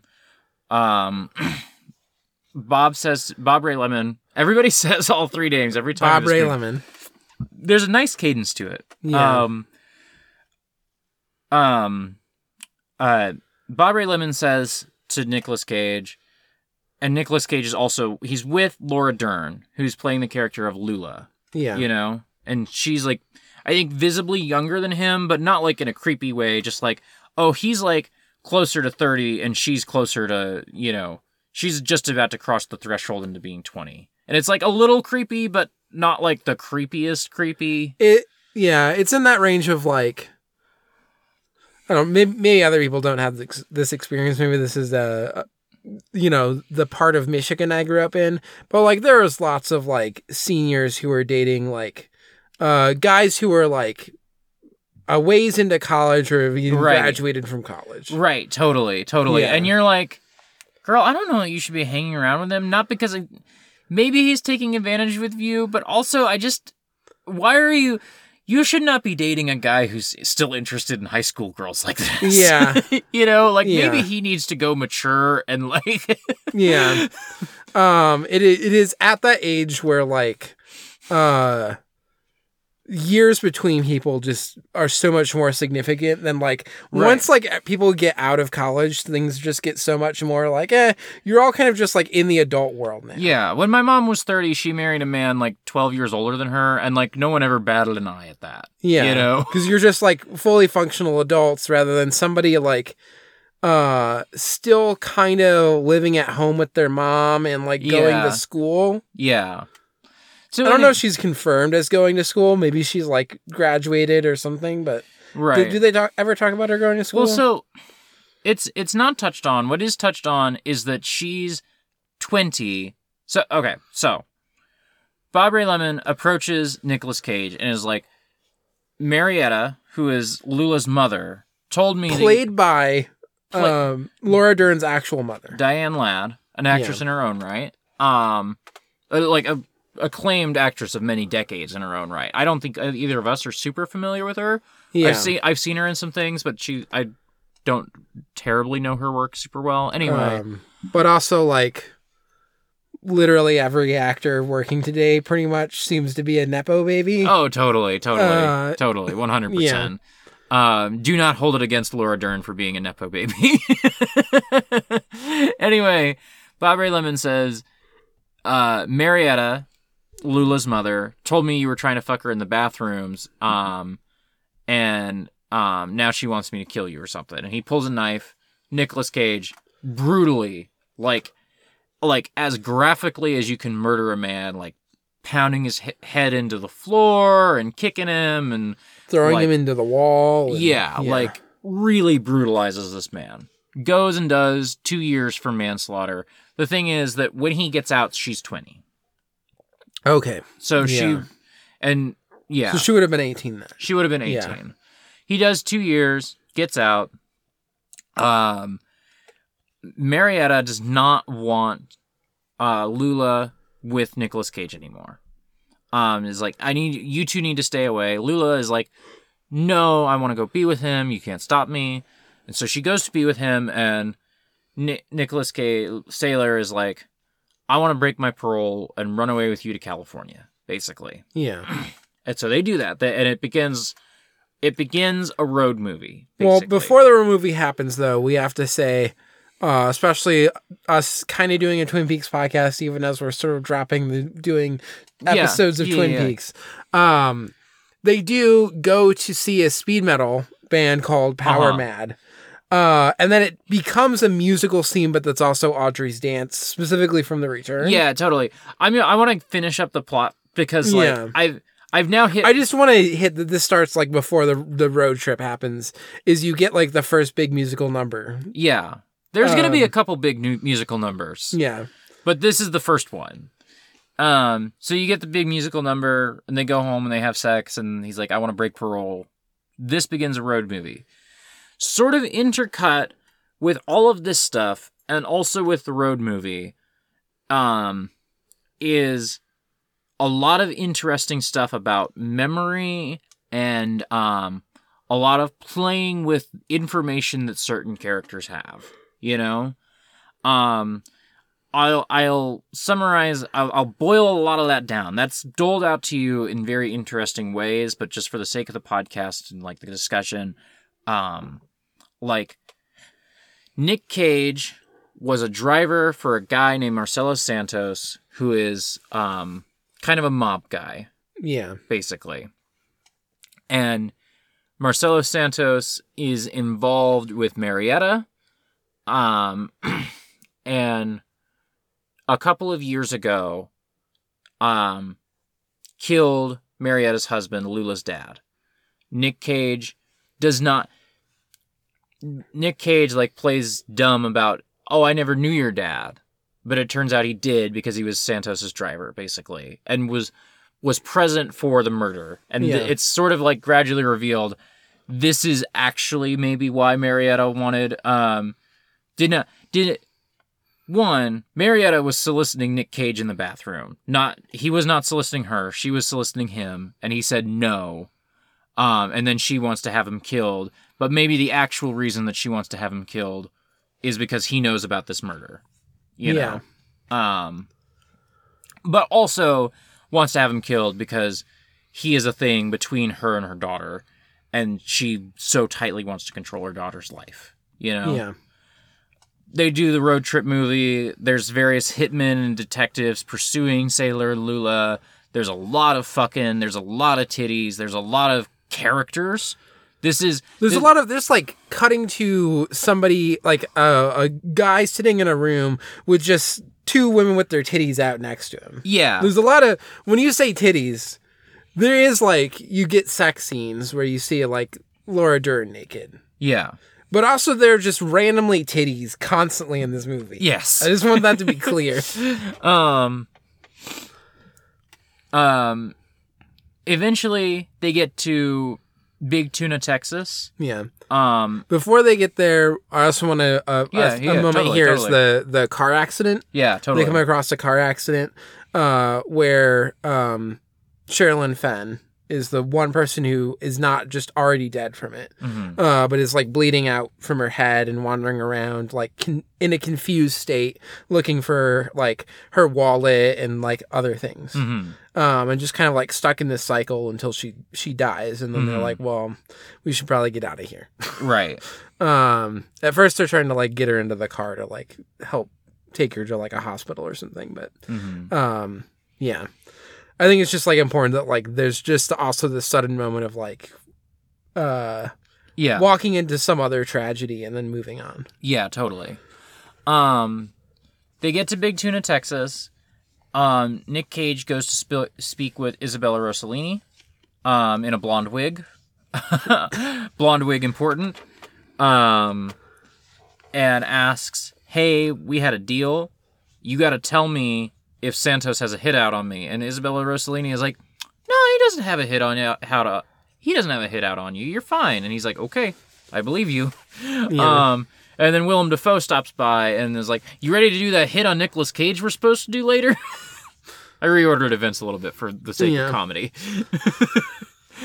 um, they stop at a motel, um, and they meet Willem Dafoe's character and Jack Nance's character, and like, um, Willem Dafoe is a like small time criminal with some loose connections to Santos, um, who's gonna do this hit on um, Nick Cage. Um, and his plan is that he's gonna get he's gonna get Cage into this like bank heist with him, and then an accident is gonna happen, basically. Yeah. Um, an accident ends up happening to Willem Dafoe, who has his head blown clean off. Um, the cops take Nick Cage. He does another six years in prison. Um, also, I probably should have mentioned that while they're at the motel, Lula is like, "I'm pregnant." Um, Yeah. And Nick Cage is like, "Well, I'm fine with that. If you know, we if can you have are, and she's like, I don't know if I am. yeah, I'll have your like I will be a dad if you want me to be a dad. And she's like, I don't know if I want to be a mom. 6 years pass, she keeps the baby. Nick Cage gets out of prison and he's like he comes and meet she comes and meets him at the train station and he's like listen like we got to like this isn't right. I like I don't know that I can settle down. I'm wild at heart. Um, it's over the next five minutes. People are going to say "wild at heart" about seven times. Yeah. Um. Um. I didn't talk about Grace Zabriskie. I barely talked about the mom, who's super important. There's a lot going on in this movie. Yeah. So Um, part of why I didn't talk Isabella about Rossellini's Stanton. yeah, so part of why uh, Isabella Rossellini's blonde wig is important is that Grace Zabriskie uh, is also in a blonde wig, Yes. um, and I think uh, is she? I think she's supposed to be the mother of Isabella think so. Character, I think so. um, because they have the same last name, Durango. Uh huh. Um, and so what the so Harry Dean Stanton's characters who put Lula's mom in contact with Santos like a long time ago, and seems to have regrets about it. Um, what what it, uh, based on a So this this movie is based on a novel by Barry Gifford, and I saw Perdita Durango. Um, uh, Isabella Rossellini's character was in blue text on um, Wikipedia, um, and apparently um, Rosie Perez and Javier Bardem were in a movie about that ca- that side character, that Isabella Rossellini character. bizarre. Um. Anyway, uh, so Harry Dean Stanton kind of regrets putting Lula's mother in contact with Santos, um, and is trying to go and also find like uh Sailor and stuff. Um, and then uh Santos and especially like uh Grace Zabriskie's character Mhm. do a hit on Harry Dean Stanton. Yes. Uh, it's like a very bizarre, Yeah. yeah, Um. So weirdly sexually charged hit. Sailor and Lula reconnect after he gets out of prison, and he's like, I, "This isn't right. Um, I can't be a dad. Um, I can't fit into your life. We've both moved on. It's been six years." Yeah. And he leaves, and he gets beaten. He the, he gets the shit kicked out of him by just some random guys. And Cheryl Lee, the uh, a big motif through this whole movie. Lula really likes the Wizard of Oz. They've been talking about the Yellow Brick Yeah, Road they and- they reference it. The you know, there, I think there's some referencing that's happening with like the road trip and then going Totally. into the that. But the biggest one is that Lula's mom is frequently getting compared to the the Wicked Witch. yes. Um, including like the first before any like other uh Wizard of Oz stuff comes up, you get this like wild like Dune ass mm-hmm. David Lynch shot of like the witch's fingers over the crystal ball. Yeah. Where you can like see Yeah. uh you know, Nicolas Cage and Lula in it or whatever. The fingers go across the crystal ball, and then the head fades back in and says, I forgot to tell you about Paul Atreides.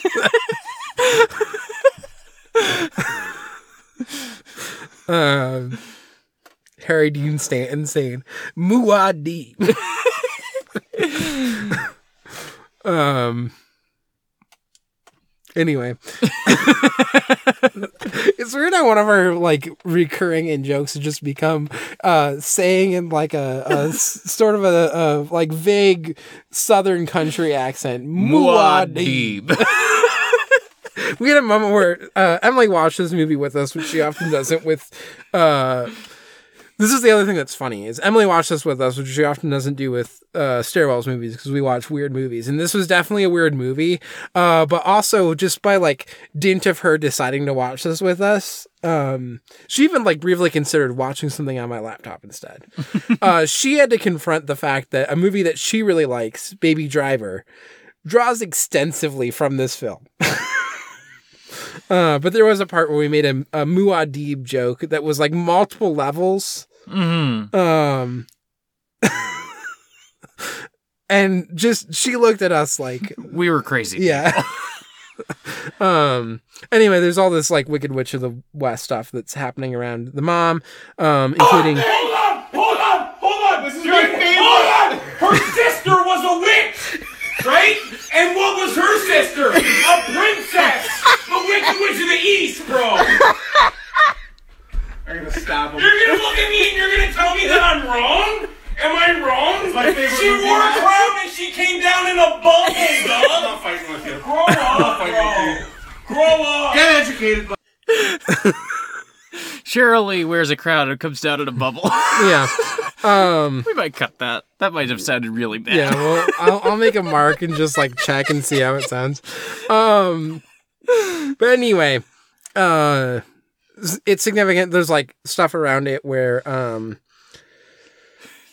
like a, a big thing is, uh, you get the like her throwing a glass of water at a photo of her mom, Uh huh. and then that gets tied to like her mom, uh, having this like rejection Mm-hmm. you know um and like dying like within the story Mhm. not like actually dying but like within lula's life has, Right. has like died Right. you know um but yeah then you get uh you get Nicolas cage as sailor Mm-hmm. being like i can't be a dad and he just goes off walking and then just a bunch of people out of nowhere surround him uh Mm-hmm.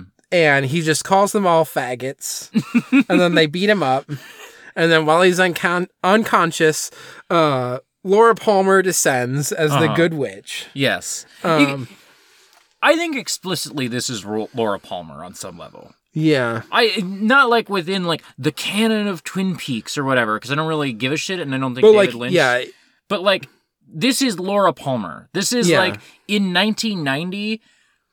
People He's- watching this movie are like, "Oh, that's Laura Palmer." yeah he is casting cheryl lee to be this like figure who only appears in like this dream space Yes. uh as this like weird angelic good witch figure yes. Um but yeah, she she descends and says, Don't turn away from love, sailor. Um and then he Nicolas Cage wakes up and apologizes to the men for calling them homosexuals. um and that he, ha- he you know basically has to go be in love now Yeah. and just leaves and they just let him go they're like well he did say sorry for for calling us homosexuals uh and then he just like walks across a bunch of cars and goes and finds her yeah. she's just like stuck in traffic none of the cars are moving um and you know finally sings love me tender which Mhm. this was this whole thing of uh so this is why i think we needed to to, to some degree talk about the power mad speed metal band Yeah, totally, where totally, they're at totally. the show and they're all just dancing like crazy um you know just the dance sequence is wild there's also a part where the it comes on the stereo and they just stop the car and they just go fucking wild Yeah, so so Power Mad, this band is playing. This is Speed metal. This is the start of the show. They're playing Yeah. speed metal. there's Some like this guy starts hitting on Lula. yeah Nicolas Cage puts a hand up toward the band. The band stops. he is the conductor of this band. Yeah. The band stops, and he's like, And "You it- better apologize to my woman." in a way where like i joked that like he staged all of this yes, like if this actually happens without like the logic of a musical yes, the only way that you could like make sense of this if this is a film trying to be realist uh huh, is that he specifically staged it with the band and also with this guy that the guy would hit on this girl and then he would put his hand up and do this big thing where the band then plays the music and then he sings. Yeah, because also they immediately start playing yeah. an elvis song. They play love me. Right. So they they they Nicolas Cage like knocks around the guy a little bit. He's like, "Go get yourself a beer, walk it off." And then he's like, "Hey fellas, you know this Elvis song or whatever." yeah he doesn't even say an Elvis song. He says, "You have the energy of E." and do you know the song? And then like doesn't get two notes into it before they start playing along because this is musical logic. This is not like oh, it's gonna take them a second to recognize the song, and then the drummer's like, Yeah, uh, no. I think it goes like this. I don't know. yeah, no, they just are fully prepared. Yeah. The speed metal band is just fully prepared to cover yeah, "Love Me" by Elvis. yeah, Um, but it's it's "Love Me" and then there's "Love Me Tender," right. and the whole thing is that he will only sing "Love Me Tender" to his wife, Uh huh. and so when he sings "Love Me Tender" at the end, it is like "Let's get married" is what he's saying by singing "Love Me Tender." So I have like a, I have a lot of like thoughts about this movie, capital T. Yeah, That's we've we've covered it now. That's, yeah, that, that's the plot of the movie, right? Yeah. I have a lot of thoughts, capital T, about a lot of things happening in this movie. I have like, I just as we were starting to talk, started to get a small thought about the very ending of the movie that maybe can like lead us into yeah. broader stuff. Also, we didn't talk about any of the like sexual assault stuff in this, but Yeah. that's like a whole. It's all tied to Lula, and it's There, there's a density to this movie that Yeah. like truly David Lynch movies are just like dense with like things happening and Yeah. imagery and and stuff. And also it's like 2 hours and 10 minutes I think. yeah, 2 hours 5 maybe. but yeah. I I guess because I think some of it is also part of what's going on in this movie. Um, is so she was raped when she was thirteen by like a her father's friend. Mhm. Um, and then he like died of a heart attack or no a car crash or something. Yes, which Yeah, car crash. heavily implied that Marietta is responsible for that car. yeah, because she finds out. Marietta Yes. finds out. Yeah. Yeah. Um and then uh I think part of what's happening too is so then like you know uh she's with like this sort of bad guy sailor, but he's he's sweet with her. yes, Um, he's Sailor kind of no good because he doesn't fit into like Sailor's not gonna get a job at the end of this movie. You know, kind of Yeah. no good because he's not ever gonna like fit into the system. He is wild at heart, but he does fundamentally like love Lula and wants to take care of her. And maybe he doesn't know what how to do that. Maybe he doesn't know how to do right by her, but he wants to do that and he is committed to doing that. Yeah. And he is always sweet with her. We, we never see him being uh like violent with her Yeah. or anything like that. Yeah. Um but so then there's the there's later the sexual assault that's um what is it? Uh uh, Peru, I Bobby think. Peru. Yeah, Bobby Peru, uh, who's the Willem Dafoe character. Um, and a lot of it is like uncomfortable, but I think also some of it is playing with like the way that a lot of women who are sexually assaulted will then develop fetish around stuff with Mhm. that too, because that's just part of how the human psyche copes with things. Well, and I think it's also about like I think it is and I didn't get to my thought about the ending, but I I want to say this here. Yeah. I think part of what's happening in that scene is not just like Lula's enjoyment question mark uh of it, but like the camera as a thing that like there there is something attractive to you as an audience member seeing this like beautiful woman in this situation, you know?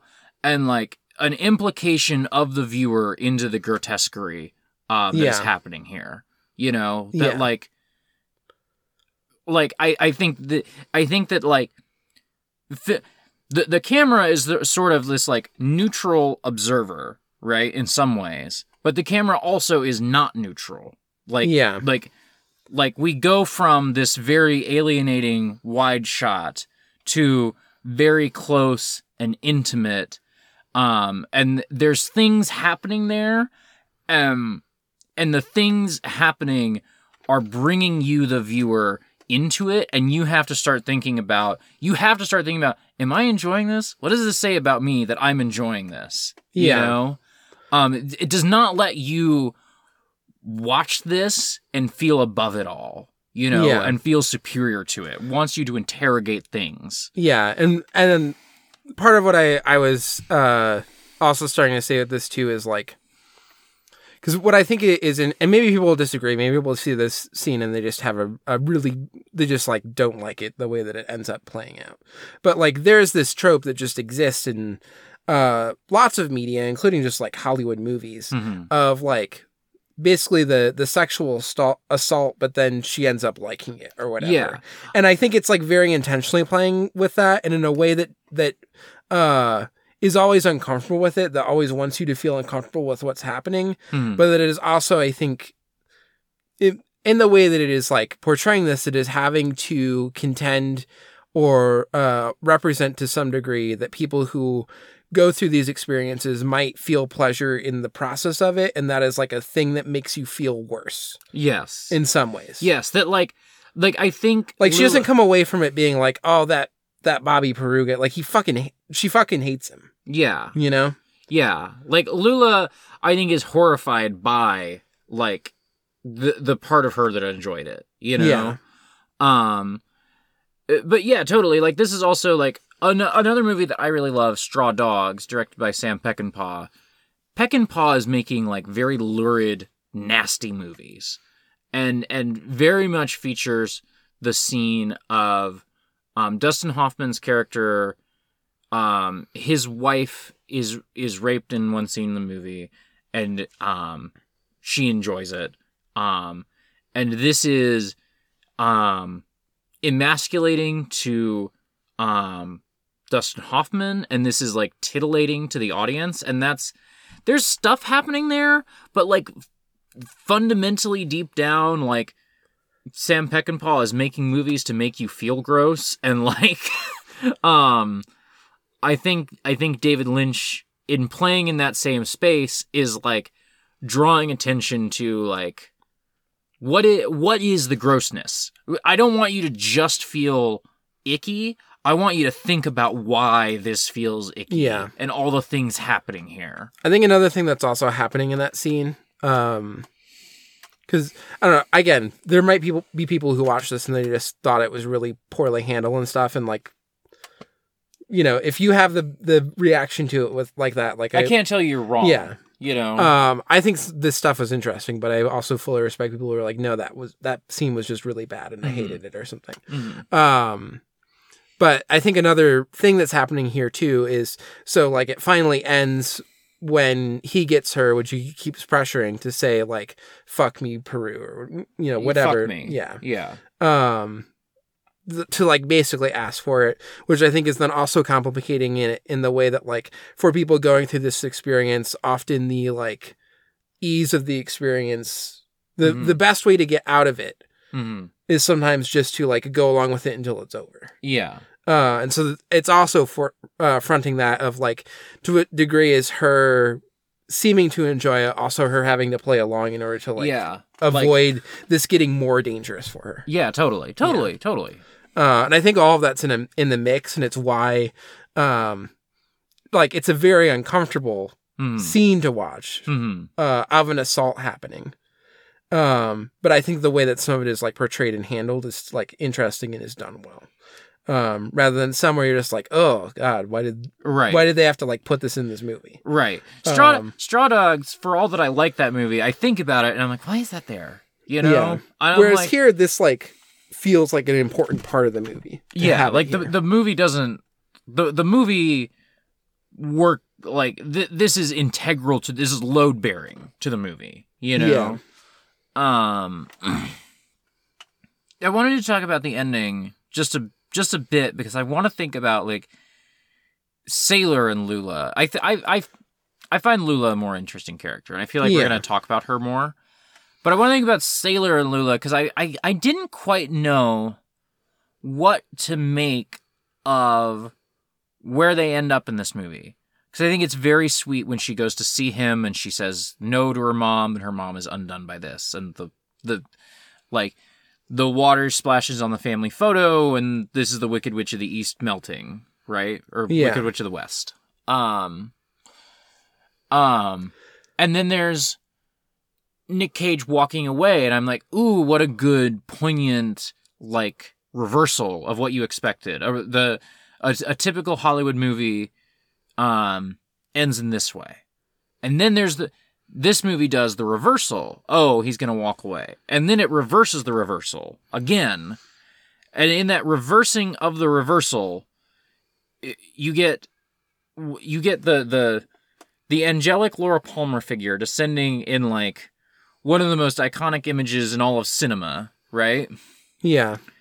And then the the next sort of image you get is Nick Cage running through a bunch of cars that aren't moving, right? And these are all like vintage cars. These are all like 50s like Yeah. classic cars and he's running on all these cars and they're all like stuck and not moving and then you get the the big musical number and it's very romantic and it's it's all very good um also lula narrowly avoids two car crashes here no no no she she narrowly avoids getting hit and then they drive past another car crash reminiscent of the the uh, uh Audrey Horne one Sherilyn Fenn Yeah. um importantly I don't think Sherilyn Fenn is just playing Audrey Horne here you know Although she kind of is playing the Audrey Horne from The Return.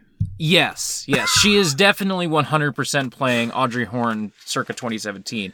We haven't got to my other big thought about this movie that also just about this project as a whole. Yeah.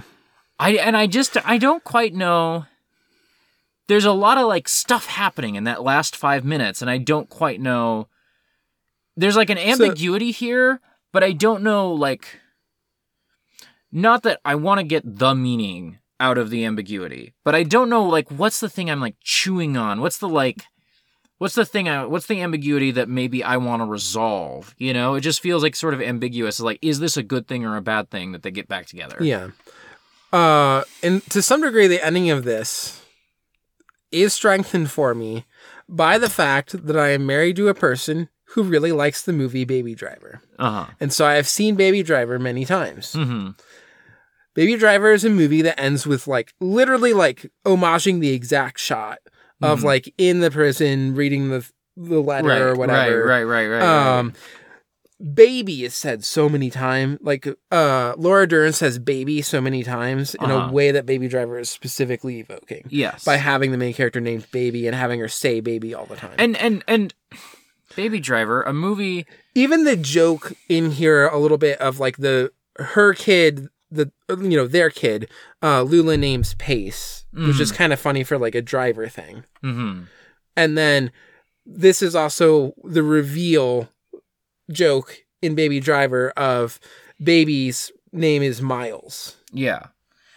So, but anyway so i want to i want to finish this yeah, which yeah, is yeah, totally, totally. uh you totally. also get i mean it's it's it's a little bit different it's like opening the prison you know gate and going out and it's uh you know her in like basically the same dress that lula has Mhm. and and on a vintage car and they like kiss Mhm. and they're together Mhm. um but like baby driver like i think is just fully bought into the like 50s nostalgia everything is like good she like waited for him while yeah, he was totally, in prison Totally. uh and like this is just like a, a you know it is not complicated in the way that this movie is This is exactly what I was to say is that Edgar Wright um watches this and thinks that it it's just fucking great that they get back together and it thinks it's great the the restoration of the heterosexual family. yeah You know, that the restoration of the heterosexual uh, family is good in this movie. And I think this I think this movie does the restoration of the heterosexual and family in a much more ambiguous way. yeah and, and it is specifically like the whole like him getting getting beat up is played so much for jokes Mhm. you know um like that's the whole like faggots and i'm sorry for calling you homosexual Yeah. is like structured to be funny Yeah.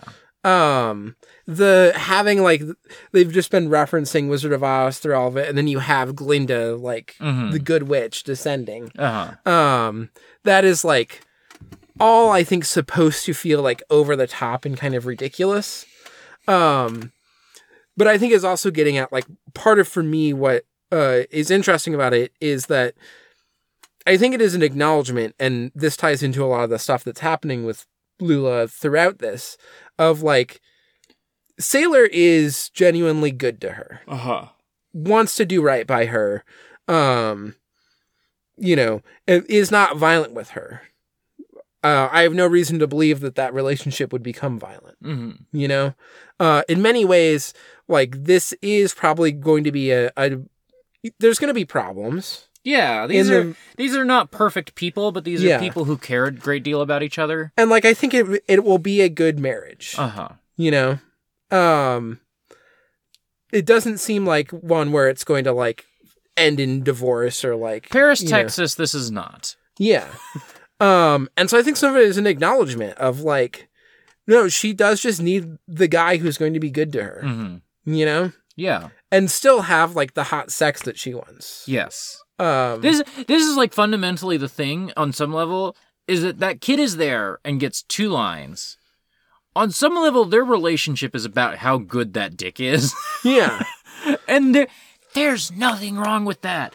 yeah um but it it also doesn't like so much of the structuring of it wants to say that like both the like no we have to split up i'm wild at heart is also like an equally hokey ending Uh huh. to like that reversal ending and like oh i just all you know i gotta i gotta follow the road or whatever Mhm. like that's also a hokey ending to this kind of story like Yeah. both of those are like also then the like oh she waits for him and then he gets out of prison and they get together the baby driver ending that's also a stupid hokey ending Yeah. but that like love in some ways is a stupid hokey thing Yeah. and also that like what's happening i think at the end of that by by giving you the two possible endings like Uh-huh. where they break up or they stay together as both being kind of stupid and hokey endings hmm it then like allows for something to exist in the middle where you're like Yeah. ah like no movie is gonna like fully be able to give you the complexity of like and then you're like married and you have to have a relationship and you have to do stuff Right. and but by like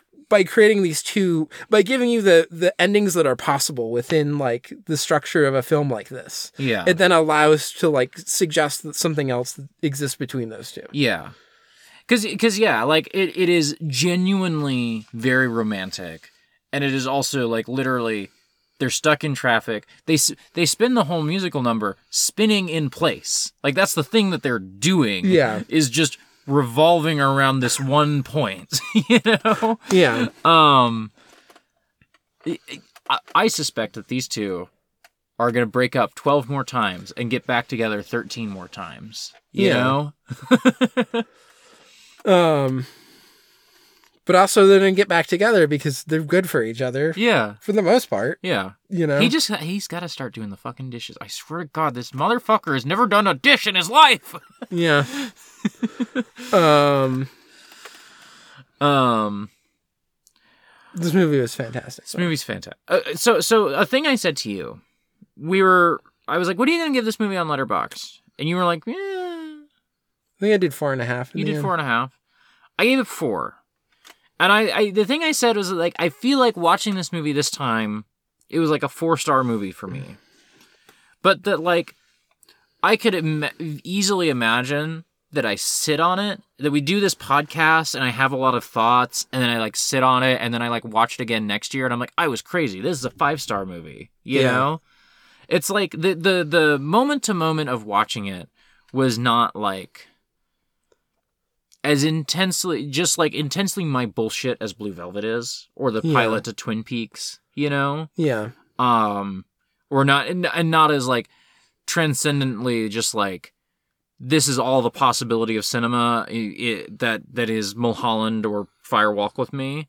Um but there's just so much in this movie that just like bears t- like we haven't talked hardly at all about the Grace Zabriskie Yeah. Harry Dean Stanton. We haven't talked for me and this is why I, I rated it in that moment uh 4.5 because we were kind of talking about this and I I could feel it in my bones Mhm. that this is a uh four star in the process of watching movie five star when you think about it Yeah, totally, totally. you know because also it's a movie where like while I was watching it I was like this movie's a little bit too long and now I think about the movie I'm like there's so much shit happening in this and some of it Yeah. like could have explored more Yeah, it feels long because it because it is a little over two hours, and there's very trademark um Lynch like um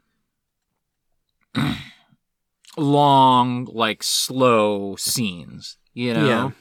Um but in the in the long slow scenes there's so much happening, you know. yeah Um, the the the Bobby Peru like assault on um, uh uh, Laura Lula. Dern's Lula um is a really lo- exceptionally long scene, but the the length of the scene allows it to bring out all the stuff that we talked about. Yeah. Um, you know, uh, the the the Jack Nance cameo, um, is kind of long, but one, I would not rush Jack Nance. That man can deliver his lines as slowly as he would like, and two, yeah, like you just you cannot get out of a David Lynch movie without that scene. Like the the all the David Lynch movies are about that scene. It's the Yeah. Jack Jack Nance gives the No I Banda monologue. It's Yeah. incredible.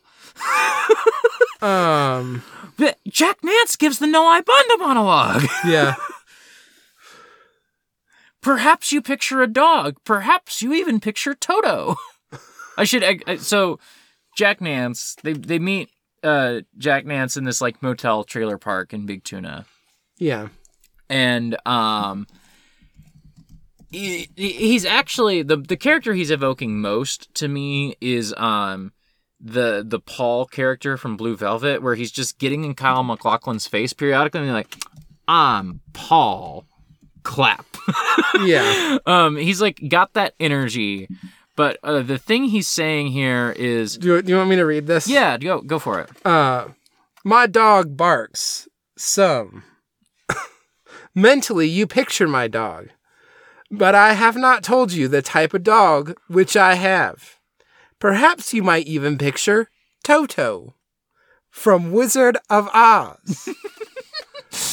but I can tell you, my dog is always with me. Yeah and he's like existing in this moment like somewhere between paul from blue velvet um the log lady um pete no i bonda he is like all of these things c- colliding into one and it is the most like like I think it's easy to watch all these movies that we've watched and think here's my here's my big thought about this movie. Here's like the big thought that I have that sort of sits to the side of all the things that we've said is that there's not a single thing that happens in the return that does not get that is not part of his prior body of work. Like yeah. like everything that happens in Wild at Heart happens again in some new way in the return. You know? Yeah. Everything that happens in Blue Velvet happens in the return. Every everything is there in the return. Um and I think I think that what because of that I think it enriches both experiences. I think it enriches Wild at Heart to see stuff and to see oh this idea gets twisted and transformed and taken into um, the return. And this this scene with Jack Nance talking about the dog, mentally you picture him, but I haven't told you what type of dog I have. Um, perhaps you picture famous dog from cinema. You're watching a movie right now. Yeah. um, it's reminiscent but actually, my dog is just me intimidating you and barking. yeah, I am my dog. yeah it brings in um you know you think about the the paul character you think about um are you a detective or a pervert? You think about noai banda. And seeing the connections to me i think just makes all i think it's easy to watch this and think oh this is hacky. Oh david lynch d- do something new. You, you keep doing the same things over and over. I think getting the repetition of the ideas with slight variations um, and drawing the connections between all these things, I think only enriches each individual thing for me anyway. Yeah. You know? Well, I mean, some of it is just like when you are an artist and you are interested in things and you return to them. Uh huh. Um, but also, like, I think it's called the return for a reason. Yeah, totally. I think that the overall, for me, the project of Twin Peaks: The Return is David Lynch, an old man, looking back on his body of work, hmm um, and especially his his like movies and you know Mhm. TV show. Yeah. um and and thinking about that and talking about that and a lot of it i think also engaging with things around old age Yeah. um yeah. like totally. to me like the newest thing from what we've seen so far maybe this will change as we get david lynch is getting older Mhm. um but like the newest thing in the return is all the stuff around like dougie specifically pointing towards like when you are aging and like Mhm. um you know, senility and Mhm. things like that. Um, like the fact that so much of that cast is just old. Yeah. Uh, because they're bringing back so many people who were in the original show and they're just old now. You, You know- know, you know the, the young kids in that show, like Audrey Horne, are like uh fully like milf now, like old milf. you know? you know what's funny is um watching the return in 2017 it was so easy to speculate oh my god david lynch he did it again. He he left for 10 years and he came back and he did it again. I wonder if we're going to get season 4 i wonder if we're going to get another movie. I wonder if we're going to get this. Now a few years on from that um it feels a little more final. It feels like oh maybe david lynch is never going to make another movie. Maybe we've seen Yeah. the end of it. Genuinely watching watching this movie uh with Angelo Badalamenti having passed now. And Angelo Badalamenti is putting in work on this movie. Yeah. He's fucking crushing it in this movie. Um like uh, he is like the score he does for this movie. I thought I thought his work on Blue Velvet is like was exceptional. I think I think his score for Blue Velvet is like truly like a notch above any other film score of its decade, you know? Um and and this is like oh my god, how does he do this? you know? Yeah. Genuinely, the passing of Angelo Badalamenti, thinking about that while watching Wild at Heart, I'm like, you can't do Twin Peaks. I I don't I don't think David Lynch can make another movie without Badalamenti. I don't think I want to watch another David Lynch movie without Badalamenti. Like I Yeah. don't know like the the two the two things like constitute each other. you know, like you cannot have one without the other. Um we we got 3 of them. Eraserhead, The Elephant Man, and Dune, they ain't half as good as the good shit. Yeah. Uh, D- Dune is half as good as the good shit. Dune is Yeah. exactly half as good as the good shit. Um, and it's not for the Dune stuff. No. it's not. It's not for the stuff that's from the book. It's all the stuff where uh, David Lynch was just getting in his own little weird stuff. He's just having Jack Nance stand in the corner like, "Ooh, uh, ooh." Uh. I'm doing a little face here. he is the Kwisatz Haderach. Yeah. I forgot to tell you about Paul Atreides.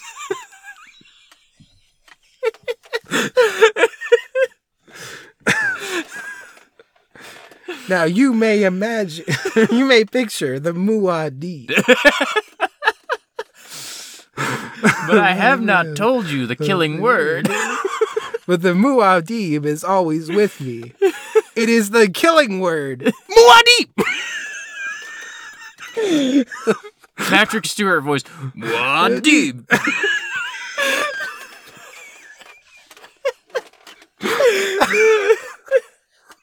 Remember Patrick Stewart being in that movie? yeah, I do.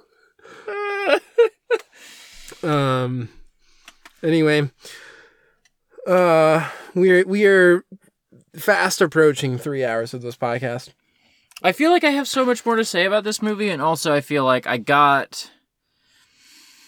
I feel like I got everything from this first viewing out. You know, Yeah. I feel like maybe Like- I'm gonna watch this again and be like, "Oh, I I seized on this little detail." The because right now, like, I didn't talk about Grace Zabriskie at all, Yeah, and I think she's great in this movie. But I don't, I, I don't really know how to fit her and Isabella Rossellini into my thoughts about the movie in a lot of ways. Yeah. maybe I'm gonna watch this part a of like the start of it, but not enough to like fully. Yeah, Yeah, and and David Lynch movies are full of weird dangling edges. You know, uh, I keep thinking of the just because. uh So like when I was in undergrad, I would drive from uh Marquette, Michigan, all the way down to Savannah, Georgia, to see. When I had my spring break, I would go down to see uh, Emily, who was like having classes. because I went to Northern Michigan University and she went to SCAD. Um, and that's just a road trip where you're like, I'm just like driving through the Appalachians and stuff. Um, and just like stopping at like random middle of nowhere gas stations just because I need gas now. Um, and so there's this part where they just stop at a gas station. And there's just this old man sitting out front who's just smiling and like nodding at them Mhm. um and just is like seeming like maybe slightly out of it, but also is just like having a good day and just just Mhm. like happy to see some people roll by. Uh, and I've just seen so many old men like that doing road trips. Yeah. Um, and I, Totally. I keep thinking of it as just like this is one of those moments that like isn't that important, but also just like Sticks out in your mind. is a part of the texture of a film like this. Yeah. you know. I I was thinking about that with like there's just like those three old guys hanging out in that one scene with like um Marcellus and Marietta. And they're just like there. They're just like three three old men who like so, so Seem to like work at the hotel or whatever. yeah, they seem to work at the hotel. Importantly, um two of one of them's in crutches, one of them has a cane and the other like limps, right? Yeah. And then you cut from that scene to the Juana Durango uh, big, um, like killing Harry Dean Stanton scene. Um, and she has a cane all through that.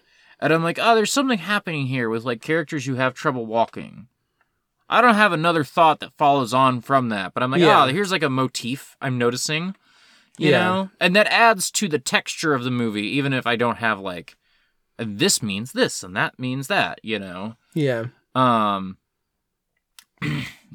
real quick, I just wanted to because I think Grace Zabriskie is incredible in this movie for the little bit of screen time she gets.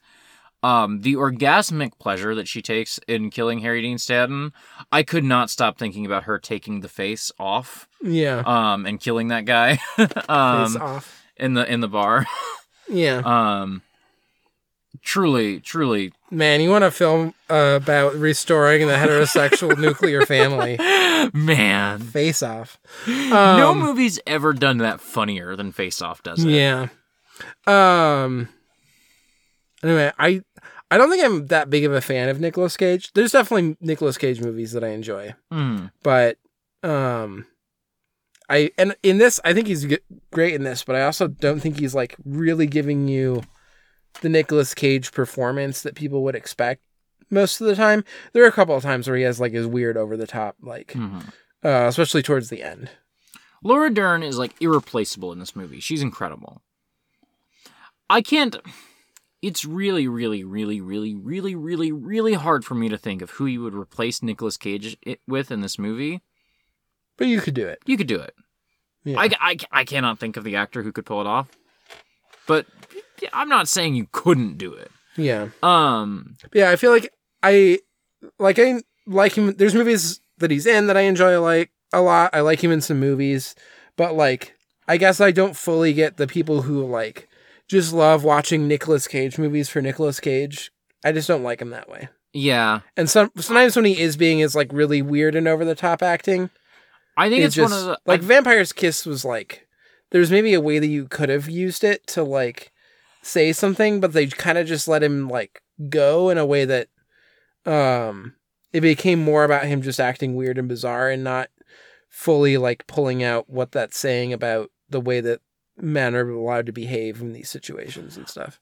I think um the thing I think a lot of the Nicolas Cage thing is like it grows out of like internet irony culture of the late Mhm. 2000s and is just sort of like lived on in a way that like irony has not gone away but like like people are sort of aware that irony is like passe and are like mostly like most of the people that I talk to on a day-to-day basis are like tr- try to be earnestly into things. And I think Nicolas Cage is like one of those things that made the transition from oh we all liked this in 2009 because it- Ironically. ironically and now in 2019 we like it just because we like it, you Yeah. know. Um and this is how you get a movie like Pig. Yeah. Which is fine, but like Yeah. yeah. Um yeah. But yeah, I liked him in this. I liked him. I, I liked him quite a bit in this. But also Laura Dern. That you know what I heard. I heard that snakeskin jacket is a symbol of his freedom and individuality. You know what I heard? Hmm. Nicolas Cage just had that, and it just kind of works for the character. You know what I heard. We were so taken with Laura Dern in this movie that you were like, "We got to watch Smooth Talk next," and I was like, So "Yeah." the thing is, every time we've seen Laura Dern in anything, I've been like, "Oh, we should watch Smooth Talk." Yeah, well, no, no, no. Because like we you- saw, we saw like there's when we watched Blue Velvet, and we thought about just putting on Smooth Talk immediately after. Yeah. Here, here's what happens is that you're like, oh, you got to watch Smooth Talk. And I'm like, yeah, I got to watch Smooth Talk. And I just never do. So we're like, let's just put Smooth Talk on the schedule. Now that we are not trying to go through and do episodes about all the Twin Peaks, and we're just going to watch Twin Peaks on our own, Yeah. you know, We're back to picking movies. Let's let's tie the next movie into this movie a little bit and t- do Smooth Talk. So yeah. Um, you want to do the one that's like, me after that? Too? Yeah. Um, and so we'll do Smooth Talk next week, and then the week after that, we just wanted to go see Sunset Boulevard because Yeah. the music the music box is uh, playing um, Sunset in 35 millimeter.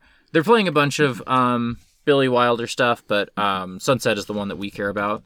Um, Also, compared to some of the other stuff, it was uh far enough away from Christmas. right. There was like I I would have liked to have gone and seen the apartment because I've never seen it before, or I would have liked to have gone and seen this, but it was just like ah stuff's not really working out. Sunset that's at the end of the month. That's the movie that we both love. I'd love to revisit it. It's been a long time. Um, so yeah, we'll do Smooth Talk next week, uh, and then Sunset Boulevard the week after that. Yeah. There's a chance because we're gonna go see that movie on like Saturday, right? Um, I think yeah, I think it's a Saturday. I was gonna say uh, I had a moment where I was like, "Is that is that on like a Monday? Because if that's like on a Monday, there's a chance that like that episode comes out a little late. But we'll do it that week, you know. But if it's on Yeah. Saturday, Yeah, I think it's a Saturday. we'll probably be able to just like watch the movie and then talk about it that night. Yeah. We'll see. Yeah, because I might have I might have uh, Ghost Divers, but we'll see. Yeah. And then the week after that, I'm going to the Siskel Center to see War and Peace, the Soviet War and Peace. Yeah. Um, so I will have a I, will have a book report on on that movie. But um, Nia, where can people find you online? Um, people can find me at FoxMomNia on Twitter and co-host. I have uh, pinned posts on both of those that linked all of my podcasts. Um, what? We have questions. We have questions. I was gonna force you to do this like first thing when we recorded, and I didn't. So so so I was thinking to myself, I'm like, you know, it's so nice. I feel like you know, we're coming up at 250 in the recording here. Um I was like, I feel kind of like fresher than I usually end these episodes. I feel like more renewed. Luckily, we have we have questions. Um our first question comes from Aiden. Um Congrats on another fantastic years of stairwells. Um, favorite new movies of 2022 from Aiden. Um, RRR, Tar, The Fabelmans. I'd really like to see The Fabelmans. Yeah, I want to see RRR as well. But I'd, I'd like to see R. I'd like to see Tar as well. I I know nothing about it. I know a lot about it. Okay. Decision to Leave and uh, Crimes of the Future. I'd like to see Crimes of the Future, but I have Cronenberg, either Cronenberg higher on my list. You know. Uh, Decision to Leave. We should also watch at some point. Yeah, totally. But- Favorite things I saw for the first time in 2022: um, Drive My Car, Paris, Texas, Ikiru, Close Encounters, Runaway Train, Wheel of Fortune and Fantasy, Black Narcissus, Until the End of the World, Asako One and Two, uh, Beyond the Infinite Two Minutes. Um, I'm not gonna weigh in because that's just Aiden's list. Yeah. Uh, a big takeaway I had was that uh, Hamaguchi Ryusuke and Wim Wenders are two directors who hit really hard for me, taking up the second half of that list. Um, I could also have put like five more Kurosawa Akira movies on there, but oh well. Uh, thank you for all blah blah blah blah blah. They're just saying nice things to us at the end. Thank you, Aiden, for this list. Um, Aiden also sent us other emails that'll have more questions. Next is the Modern email that we talked about. Um, Yeah, using the uh, uh, just pointing a flashlight into the camera lens to get the flares. yeah. Next- Ridiculous. so fucking I hate him so much. Next email is from Joao. Um hell um not validating Joao, not reading how they signed the emails. how he signs the emails. My favorite movies watched in 2022 were Seed of Chucky, Bride of Chucky, Paris, Texas, RRR, A Brighter Summer Day, Mikey and motherfucking Nicky. question: Which covered by stairwells? Um, which movie covered by stairwells should actually be based on real life events? uh, well, we know that Wings of Desire is based on real life events. Yeah. So, um, let me look. It's it's factual. Every it's a documentary. um, not Cure, Yeah. not the Third Man. I mean, uh but Battles Without Honor and Humanity 2 is based on real life events. Yeah, Um you know, I'm gonna I'm gonna go I'm gonna go with the classic here. Face Off. yeah. That should have been a real thing that happened. Two guys should have switched faces in real life. How do you know they didn't? How do how would I know? How would I know that that didn't happen? Maybe maybe it did. Liam Neeson should have won two Oscars. Um The Taste of Tea would be a funny one too, just because that would mean that there would be a moment where we all got enveloped in a giant sunflower. Good. I'm gonna be okay. Listeners, it's been a few months. I can I can make a confession here. When we watched The Taste of Tea, I was high as shit. Yeah. And so if if you listen to that movie and felt if you listen to that episode and felt like, wow, Autumn doesn't really remember this movie they watched two days ago, there's a reason for that. No, we recorded that like immediately after we watched it. You were still blazed when we recorded it. I was it. fucking gone. That's dude. why that episode is so short.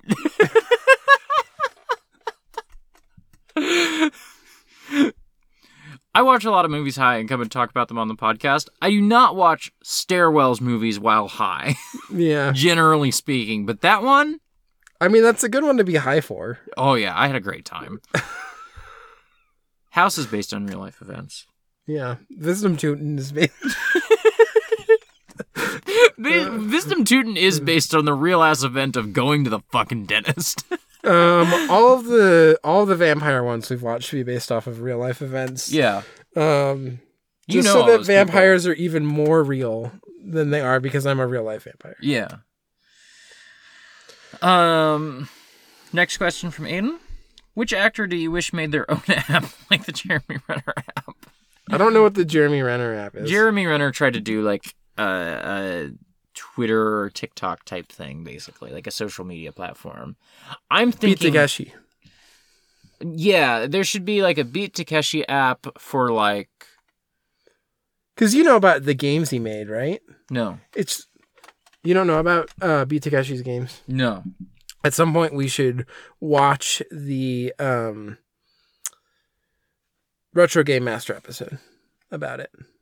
Uh, it's like notoriously made to be like annoying to play and frustrating. Mm. Like there's a part where uh, you're supposed to like leave a, a sheet of paper in like the sun so that the ink will appear for like an hour or two. And what that means is you have to like open it up in the inventory so that you see it and then just leave the game running and like not push any buttons for like an hour or two.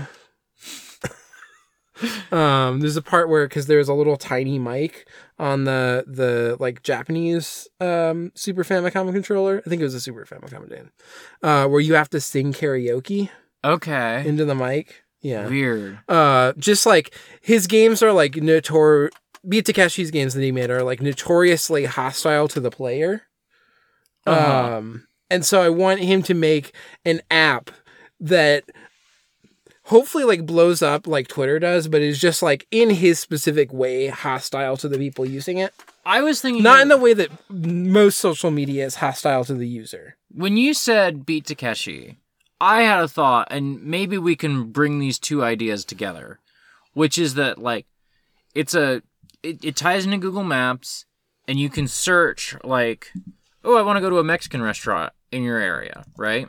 yeah It will only show you Mexican restaurants with a liquor license, and it will only it will tell you how many drinks can you have here before it gets weird. You know, is this a like one margarita with dinner type of place, or is this like a six margaritas type of place? um, is this eh, sushi place like how much sake can I have before I ruin the night at this sushi place? Yeah, here. Uh Takeshi's Challenge. Mm-hmm. Um yeah, we should watch the the Retro Game Master one about this. Do you know Retro Game Master? Uh, yes, I do. Yes, Okay. I think you. I think you've showed me one or two of his videos. Their videos. Uh, Um Yeah, he's the like Japanese guy who tries to play through a bunch of old games. yeah. Okay. Yeah. Um also the the Mm, I don't know that I've seen his videos, but I think you've mentioned him on this podcast Yeah. before. I think that's it. the like DS or like 3DS or whatever game that he made. Um That beat Takeshi made, or no, the that Retro- the retro game master guy made uh is great as well. Um let me double check if cuz I think Retro Game Master is the name of the the game. Game Center CX is the actual Japanese title, but Retro Game Master is like the localization. Okay. Um yeah. You should just watch it sometime Totally.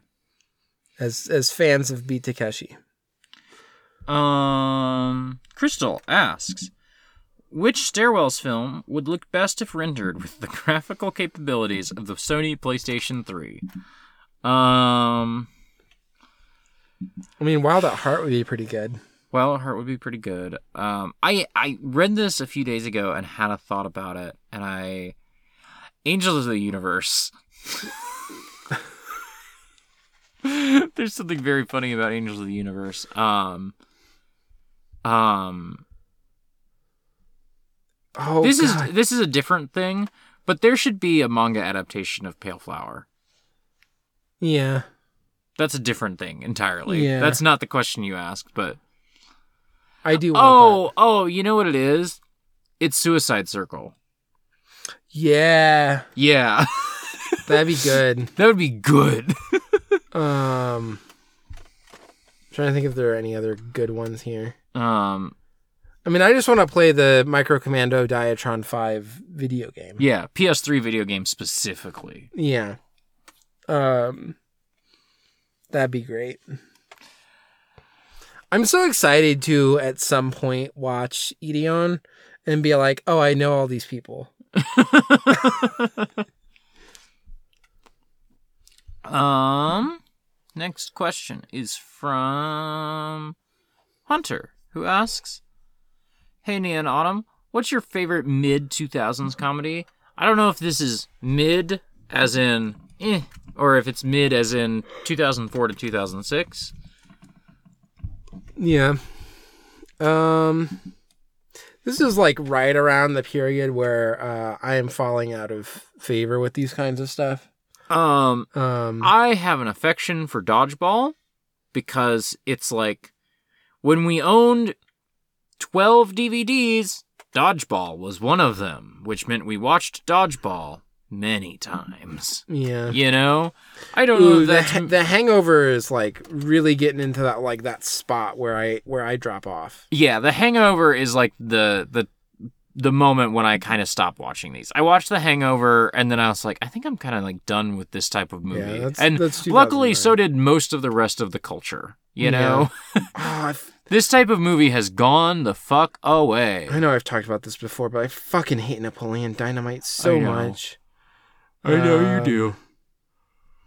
The thing is, I'm looking at like, meh, I had this weird affection for School of Rock, which is showing. You know, here. School of Rock, School of Rock, genuinely a really good movie. But like, I was like going through a bunch of that stuff right below. So I just typed in mid 2000s comedy Mm-hmm. into Google, uh, and there's the popular mid 2000s comedies, and I was like going through that the entire time. Right below that is romantic mid 2000s comedies, and I'm like, 40 Year Old Virgin was like kind of funny. Mm-hmm. I, like I enjoyed that. Legally Blonde, that's fucking great. Le- Legally Blonde is like a step above the rest of these movies. um, Yeah, Legally Blonde is just like That's just a good movie. yeah. Like, That is, not- that's not that's that is mid 2000s in terms of Yeah. Like like School of Rock is like oh you I know guess it's School, early 2000s. It's it's not mid in any definition of the word. School of Rock is surprisingly good. You Yeah. would think that School of Rock would be bad, but it's good actually. Legally Blonde is just a classic of cinema. Yeah. But yeah, no, this like romantic comedies place in the mid like um Hitch. I feel like this is just where like I I watch like more of it, where I have more, uh, like weird affection, where like none of them are like Mm-hmm. good, but like Mm-hmm. I enjoyed them. Whereas I go through a lot of these, and I'm like the ones up here, like Zombieland is up here, Ugh. um, Idiocracy is here. Eternal Um, Sunshine is a movie that I have a deep affection. I had a deep affection for when I was 15, but I suspect does not hold up. That's what I'm looking at. Like, is that a but like Zoolanders? Like, I feel like a lot of people say this and are expecting like the Zoolander style things. I mean, this is 2001, but like the stuff that came over that's in this vein, Uh huh. you know, um, and that's just not where my my heart is when I look at this stuff. So really, I feel like School of Rock is the answer for me. Yeah, School of Rock, Legally Blonde. If I'm If- kind of if- going into like what is what do people mean when they're talking about this usually? Yeah. Um. Next question. Did you know that I have uh, School of Rock on UMD? It's the only movie I own on UMD. I did not know that. It came uh, with, so I got the the PSP that had uh, School of Rock and um, actually maybe it's not on UMD. Maybe I only got it as like a download or something. But and then had the uh, Rock Band Unplugged. And then we answered Ina's question about what kind of motorcycle would we have, right? Did we? Yes, we did. Oh were- yeah, we did. yeah, we did. Yeah, So- that because I wanted us to specifically do the one that was for the the episode that we were doing. Okay. Have we gotten anything for Wild at Heart? Um, we never did a questions post. Um, Yeah. so let me just, I'll open up the export email and just see, because listeners, I was reading all that from like screenshots I sent Nia a week ago. Um, I'm just gonna double check here. Oh, we got something from Shwo. If you have to change the main character from a movie covered by stairwells with James Hurley, which would be the best and worst picks? Mine is James on In the Mood for Love. Um, I mean, earlier in this episode, I talked about you could replace Nicolas Cage in this movie. I don't know who with, but you could. James Hurley. James Hurley. Yeah. Also, his motorbike, Her Island, James Hurley. James Hurley. Yeah. These totally, are ones where it would be good. Yeah, this Yeah. this would be good. I don't. Okay, I would. I want the James Hurley version of. I want the. I want them.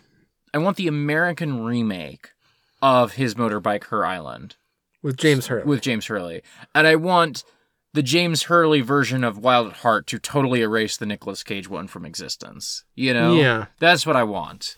yeah.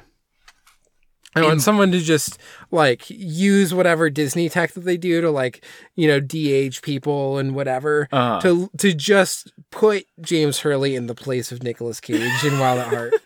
but but for his motorbike, I want like a a C list '90s director to get a bunch of Twin Peaks actors to try and cash in on something in like 1993, like just a moment too late to be doing this. yeah. Um, Dune, fantastic. Yeah. Um.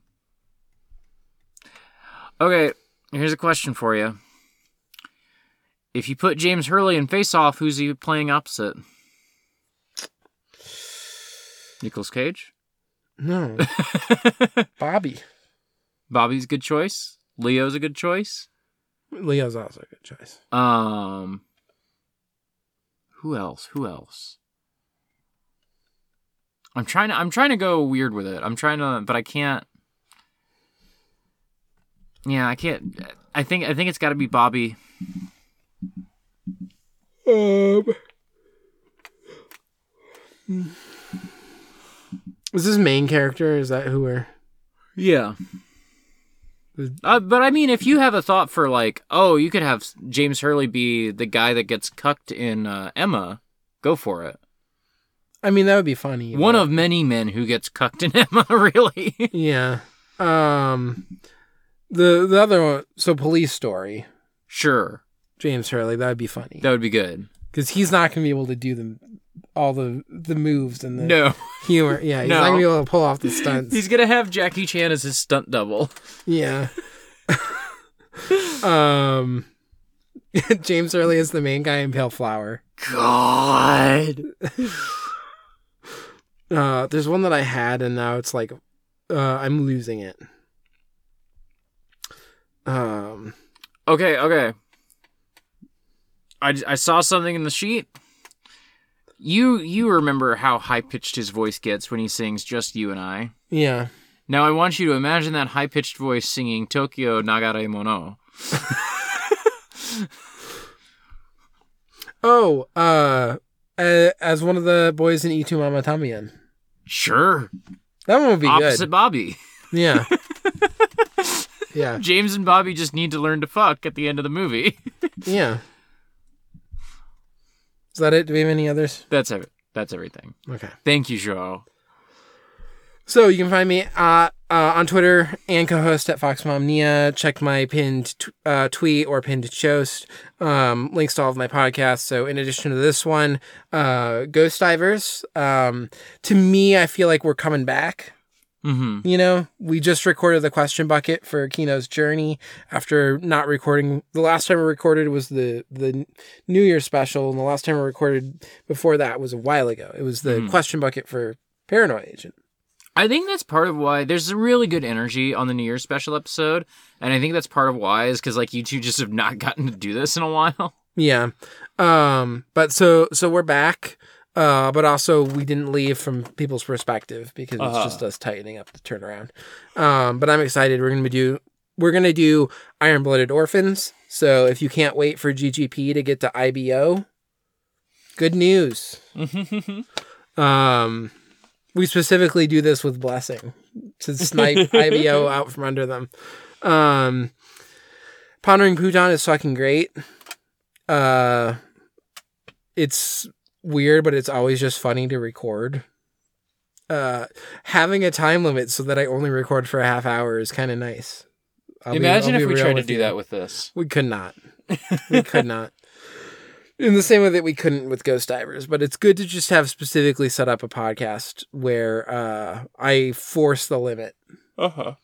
Um, and then around the long fire, um, as we are recording this, we just finished up Laxdæla Saga.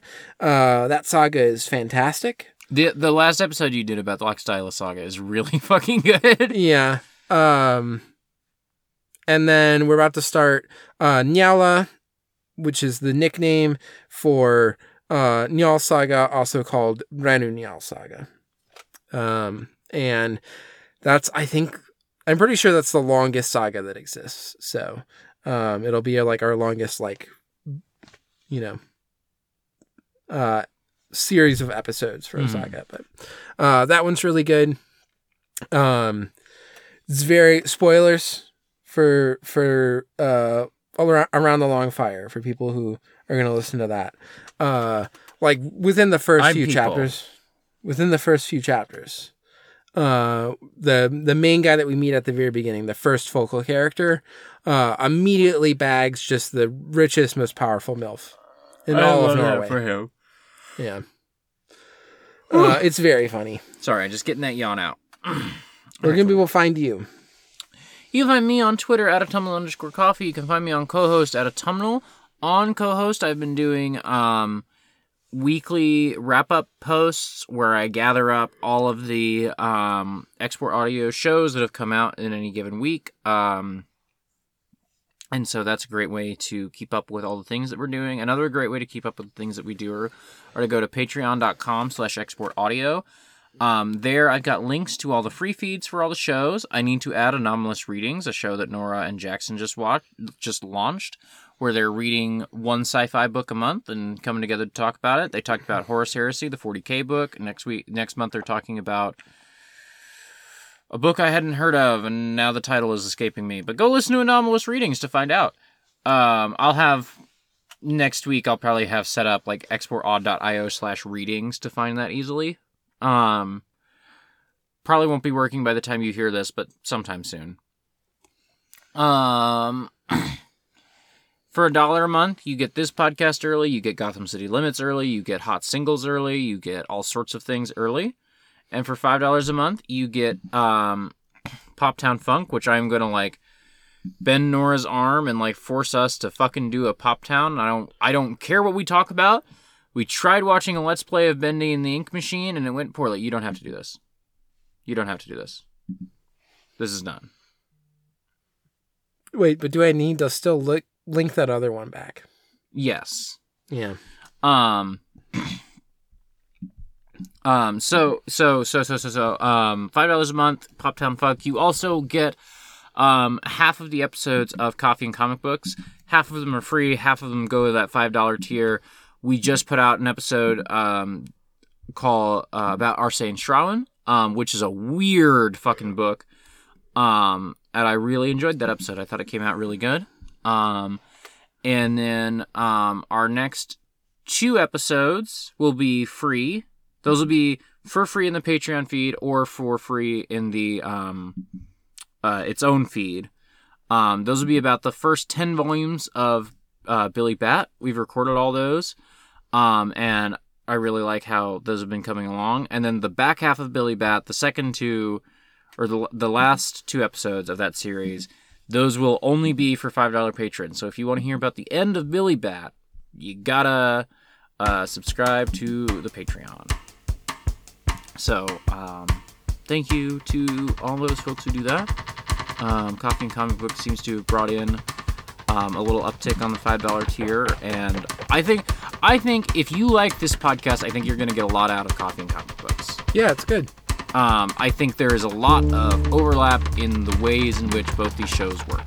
So, um, yeah, that's everything. Um, Okakoro is real. Okakoro is real. No podcast will ever go long for me in the way that stairwells can go long. Yeah. Like I just have to be on top of Ghost Divers Uh huh. in a way that I'm not with this. I was really shooting for like two and a half, so like three twelve feels good, you know. The thing is, we would have we would have just skated under three hours. We would have like Indiana Jones with the hat under three hours, And then we remember the emails. and then we remember the emails. But we got them off our plate. There's not going to be that many emails next time.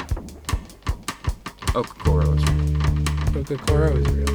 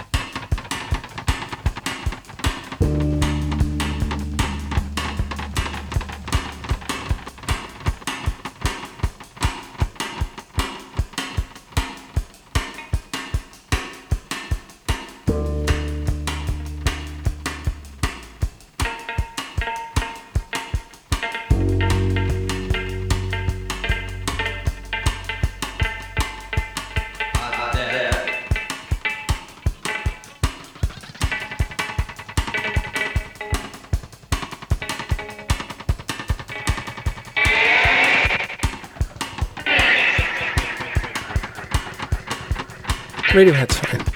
Radiohead sucks.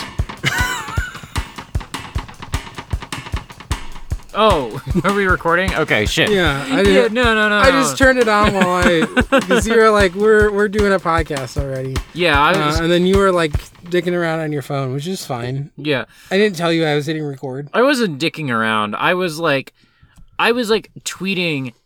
Ooh, I sure would love to go back on hot singles because I didn't really want to like DM uh, Alexis and Boo tonight. I'll probably like if they don't bite on this tweet, I'll probably DM them tomorrow. You know. Um, but yeah, Radiohead sucks ass, dude. Yeah. um, you want to just? Are we just OK Computer is fine. I like OK Computer. I like Kid A. Um, I like what Amnesiac, the one after. That one's fine. Sure. Those, those like three. I like those albums. I listened to them a lot in in high school. I love them in high school. I'm. But then the way that people are fans of Radiohead have like further turned me off of it. I've listened to OK Computer and Kid A from end to end once in my life each.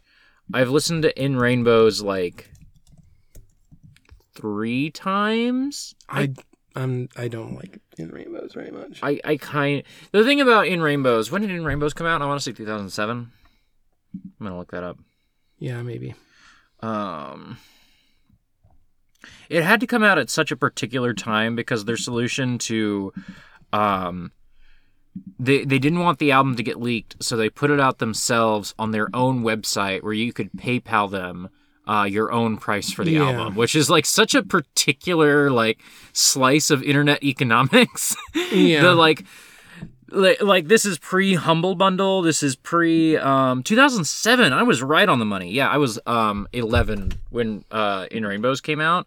So just starting to be i feel like uh, 2008 is when i first started to really be online like that and like starting to like hang out with other people who were all older than I was and had opinions about a lot of things and starting to kind of exist in like a space of I have opinions about things. I'm I'm making opinions about things, you know? Yeah. And so the thing that happened was that when I was 12 years old, I decided one, I don't like Radiohead very much. And two, everybody who I hang out with on the internet that likes Radiohead is a fucking dickhead. um, oh, thank you for correcting my mistake from last yeah, time. I, I just noticed you got the colors wrong. I was I was like I, I was looking at it last week and I'm feeling like something's wrong here, but I got the colors wrong. Okay. yeah, you you flipped them. You flipped the green and I did blue around, but it was because I looked at this because I was just going to copy it over and I was like, wait, Why is episode seventy one Is supposed to be is supposed to be green, and then I was trying to figure it out while you were talking. But anyway, Yeah. Um, we'll copy and paste this. Seventy-two. Um, oh, I forgot that I was going to talk about Mobile Suit Gundam. Anyway, yeah, I just decided at 12 years old that I don't like Radiohead and that everybody um, who likes Radiohead is a jackass. And um, every experience I've had with Radiohead since then, in the intervening 14 years, Yeah, has really enforced at least the part where I think people who like Radiohead are kind of jackasses.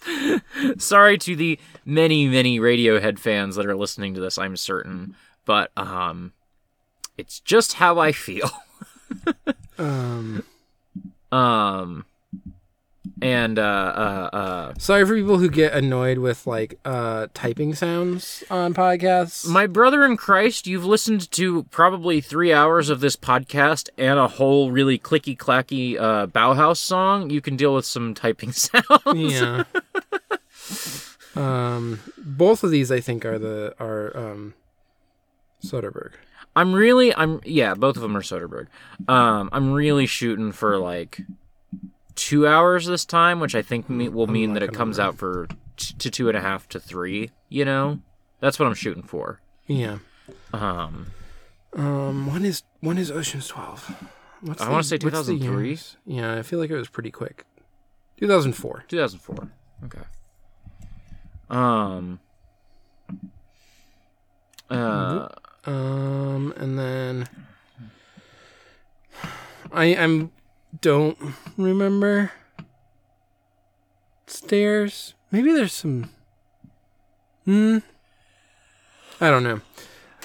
I'm gonna be honest. I didn't really pay attention for stairs with most of these, except for Mobile Suit Gundam Double Zeta, where uh, it's an S because you. It's the fucking stairs. I remember um some S rank. Uh, I think I gave it an A when I watched Ocean's Eleven last year. The the the Clooney Ocean's Eleven, not the. Yeah, There's. I'll, I'll talk about it when we get there in the episode. yeah. There's a. I mean, I know there's like. Julia Roberts. Julia Roberts. Okay. She descends some stairs. She descends some stairs. Yeah. Um. I remember Ocean's them being nice stairs, but you don't get a good look at them. Yeah, I'm trying to remember if there's good ones in Ocean's Twelve. Um. I have the driest fucking hands this winter, dude. Me too. I Have you have you seen uh my toddlers where like some of them are like just fucked up? Oh yeah. yeah. Yeah. Um, Because the toddler's not gonna think like, oh, I should put some hand lotion on. right. You know? Yeah, it's just gotten me really bad this year. Nora and I were comparing notes because because so her job has her handling cardboard a lot of the time, right? Uh-huh. So the palms of her hands are have been so dry this winter, like cracked and terrible. My palms are fine, but I have a food service job where I'm washing my hands once every 30 minutes minimum, minimum, you Yeah. know? Um, sometimes I wash my hands, go do something gross, and then wash it again five minutes later. You know, like Yeah. and so the the backs of my hands have just been getting fucking eviscerated, and there's no amount of lotion in the world. The the I'm at the point where the lotion has made my hands stop hurting all the time, but it's just dry. You know, it just looks bad and gross, and I just have to live with it. Yeah. Um. I think this is all that I'm I'm gonna really talk about. And then all I have is RoboCop and the thing. You can double check my Letterboxd to make sure I'm not missing anything, Yeah. but You vetoed me talking at all about Lycoris Recoil. this is your Lycoris Recoil moment. You, you Okay, you we'll do it in the little post. Yeah, thing. go now. Um, it's still just wild to me that the the actual gay story is around like this old gay couple. Uh, but so the big thing is so um Chisato, which is the blonde one. Um, Sorry, I'm looking your- for my water bottle. yeah. Did you bring it? Uh, I definitely filled it up before we came in here. I don't think I brought it in here. Did you notice that there was an ice cube in it? Because I put an ice cube in it for you. Oh, that's so the nice long of you. ones. If you didn't see that, then you probably Yeah, yeah, I didn't bring didn't it in grab here. it. I really wish I got a Bundaberg when we were at that pizza place earlier. Yeah. We like walked in and I saw it, and then I was like, mm, "Do I want this?" And the guy already had your pizza ready. If there was even one more moment of waiting, I would have been like, "Hey, can I grab a Bundaberg real quick?" Yeah. But I didn't, and now I'm like, "Damn, that would have really hit the spot though." Um. So anyway, Chisato. Chisato, Uh. So from like when she was a little child is what like kind of what kind of soda does Chisato like? You think is she a ginger ale, ginger beer person? I think she's just like because she's so genki. Uh-huh. It's probably just like Pepsi. Yeah, You know. Diet Pepsi or Pepsi? Um. Prob- mm, probably Pepsi. Okay. She she has the she has the like we'll eat a bunch of food and never gain weight Genki energy. And is she like she's not like a vanilla Pepsi? She's just like Pepsi. Probably just Pepsi. Okay. Yeah. I mean, I've getting, I've been getting really into um Maybe also like Fanta if she wants something fruity. So there's there's two grocery stores near us owned by the same family. And the one closer to me um is very very small, very small.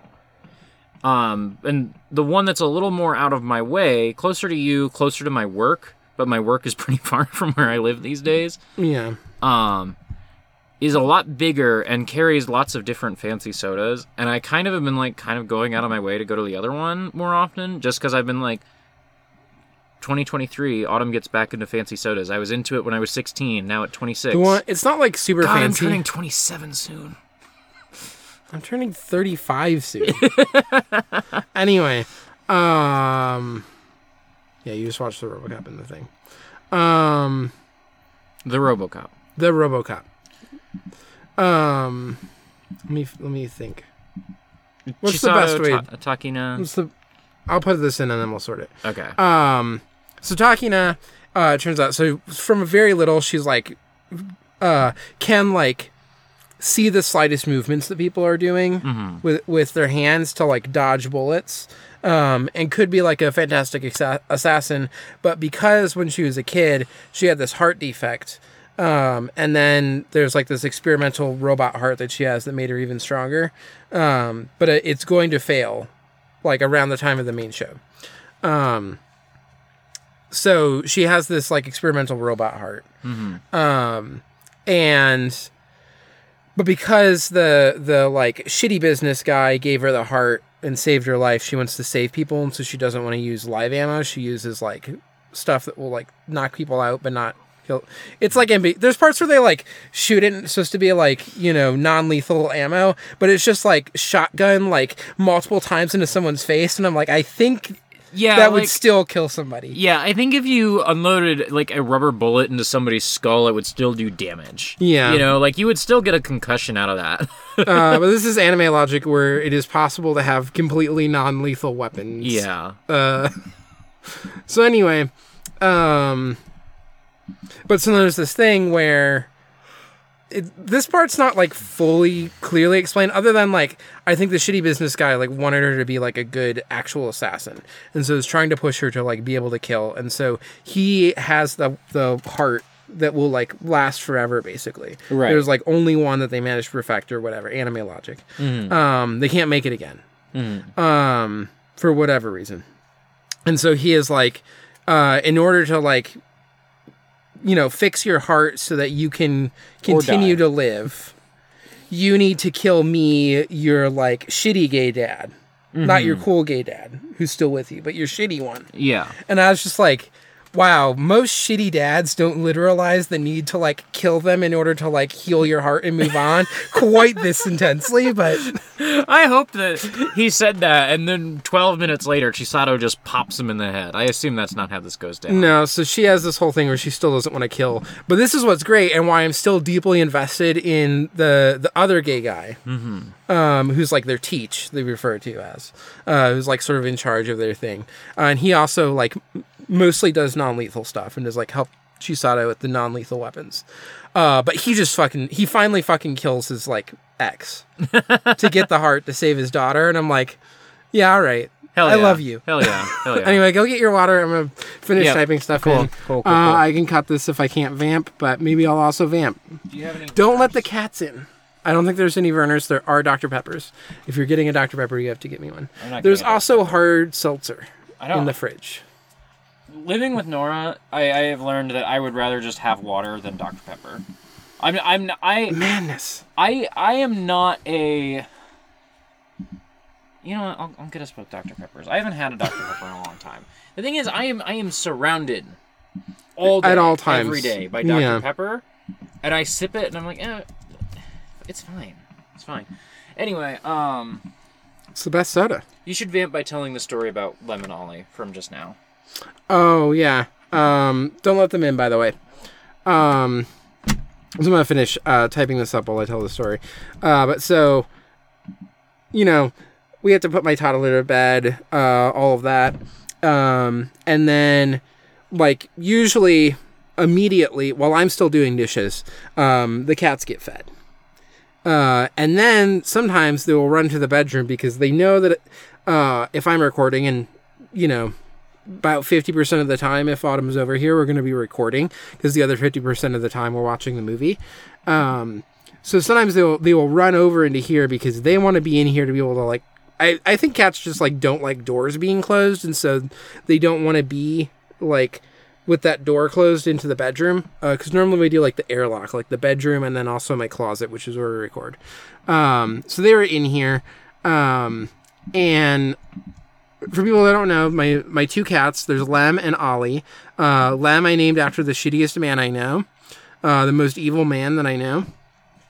Uh, named after Lem King from from Friends of the Table, uh, and he's like kind of scrawny, uh, not that scrawny. I, I've seen scrawnier cats, but he's like you know, lighter than Ollie. Ollie's a little bit bigger, uh, a little bit heavier. Um, and Lem's a little bit more like athletic and acrobatic and will run all around. Uh, is way better at hiding. Uh, Ollie's a, a lot chiller in general, um, although can be extremely aggro about trying to steal your food. Uh, that's Ollie's big thing. But so, um, Autumn came in here as I was like taking my my inhaler, and uh, I think Ollie was probably on the bed or something, uh, and and Autumn just like scooped him up and was like cradling him in in, in their arms, uh, you know, going out, closing the door, taking it, gently placing Ollie into Emily's lap because Emily's just like watching TV on the sofa right now, uh, probably under a blanket. Um, and then Autumn didn't know where Lem was, but I did because I've recording here all the time. Uh, Lem likes to go up on top of our bookshelves, in part because it's hard for me to get him up there. Um, and so we have some like still some uh, empty tubes from when we wrapped presents over Yule. Um, and so I took one of them and was kind of just like, you know, not like uh, forcefully or uh, like whacking or anything, but just like sort of gently poking and prodding, being like, Lem, you got to get down, you got to leave. Uh, and then Lem, uh, I have like these two bookshelves that are kind of in the corner, and then um, next to one of them is the glass case that I like put my gunpla and stuff in. Um, and I have like a, a tube TV on there. It's like a little tiny one um, hooked up to a PlayStation 2, so I can play PlayStation 2 at all, anytime I want. Um, I hardly ever use that, but it is plugged in there. Um, anyway, uh, so like Lem was jumping down from the the bookshelf onto the little tiny tube TV, and I like grabbed him, and he's like he's also very noodly. It's very hard to hold on to him, so he was kind of like squirming all over, uh, trying to flop out of my arms, and just kind of like opening the door and like you know chucking him out essentially. Um, again, not super forcefully, but like eh. You know, you kind of gotta like give a little bit of a push so that it'll like not immediately just run back in uh, when you set him down you have that little bit of time to close the door. So yeah, uh, Ollie gets gently cradled, and Lem gets kind of uh, cajoled and, and tossed out. but you know, when the bouncer shows up, and one's like, "Yeah, I'll go," you know. Uh-huh. Just like you know, you kind of the bouncer still got like their their hand on your like collar a little bit, but you're just like, yeah, yeah, I'm going, I'm going. That's Ollie. Lem is like kicking and screaming, trying to pick fights with like not only the bouncer but the other people in the bar Yes. who are just observing it. Yeah. The funny thing about it too was that Ollie, sweet, perfect, innocent angel, he's sitting like right in the middle of the bed. Yeah. The cen- Ollie loves the dead center of the bed. I scoop him up. He's like, okay, I'm being scooped. I cradle him. I walk him. He's like, okay, you're taking me into the living room. That's probably where he. I could see in his eyes. He's like, okay, I'm going to be placed on mom's lap. I'm like two steps away from Emily, and the MF just starts squirming. no! he, I set him on Emily, and he's like, oh, this is where I wanted to be. Now I will lay down. Yeah. But didn't I guess didn't want to be set down, wanted to jump down himself. I don't know what he was trying to communicate to me there. Um. So, for. Why, why is this not doing it the way I want? Is it because I'm already recording? That'd be fucked up. That'd be fucked up if that's why. Oh. Oh, this is why. I haven't made it that. Ah, there you go. Look at Hachi. I love her so much. I love her so much, dude. Um, Do you want to do the not a minute here? I mean, we could also do it in the main episode. I Should- made a sacred vow. Should we do Double Zeta first, then RoboCop, then the Oceans, and then the Thing, or do you want to do it? The, yeah, yeah, that sounds good. Okay, or like RoboCop first, then Double Zeta, then. No, the I like I Okay. like I like Double Zeta, RoboCop, Ocean's Block. Yeah. Because I'm gonna mostly talk about them in Mm. like related ways, um, Yeah. and then the Thing. And I already got Lycoris Recoil in. I'm not gonna even put it in here. I'll just say this now. Um, the other two things I watched, I watched both Kino's Journey movies. Um, people should go listen to the Ghost Divers Question Bucket that will be out. If you're listening to this in the Patreon feed, uh, will be out this Friday. If you're listening to it in the free feed, it's uh, free feed. It's already out. Go check it out. Uh, exportaud.io slash ghost divers. Mm-hmm. So, So I'll I'll give a little context here. Which is that one, uh, as as listeners are hearing this, if they are in the early access Patreon feed, this is going to be slightly different if you're not on the Patreon feed. I'm not going to do that much contextualizing. If you're in the Patreon feed, you are hearing this on Tuesday, the 17th, I want to say. Yeah, the 17th. yeah. I know this because I had to uh, put uh, day dots for the 17th on 40 ham and cheese croissants today. so, Rick and I, the the next episode of Billy Bat, Yeah. or the next episode of Coffee and Comics Books, will be out on two days after this, maybe three days after this. Um, it'll be about it'll be the first Billy Bat episode. We recorded that two weeks ago, and then just a couple days ago we recorded um, uh, the second Billy Bat episode. I've been trying to give myself a couple weeks lead time with Coffee and Comic Books, just so I have wiggle room to cancel or only do two episodes a month like we originally planned, or something like that. But we've been going Yeah. pretty much weekly right now. Yeah. Even with Ghost Divers, where we're trying to, like, we are now at the point where we've tightened up the schedule. Um, it's still going to be three weeks for discussion episodes. Yeah. So so um um on that show I've been talking about it's been weird because on this show I can kind of come in and talk about like stuff I'm working through, you know? That Dr. Pepper really just um it's, I can kind of talk about stuff I'm working through. We can do a ZZ Gundam check-in, you know. Yeah. Uh, we can do a Turn A check-in. We can do a Twin Peaks check-in.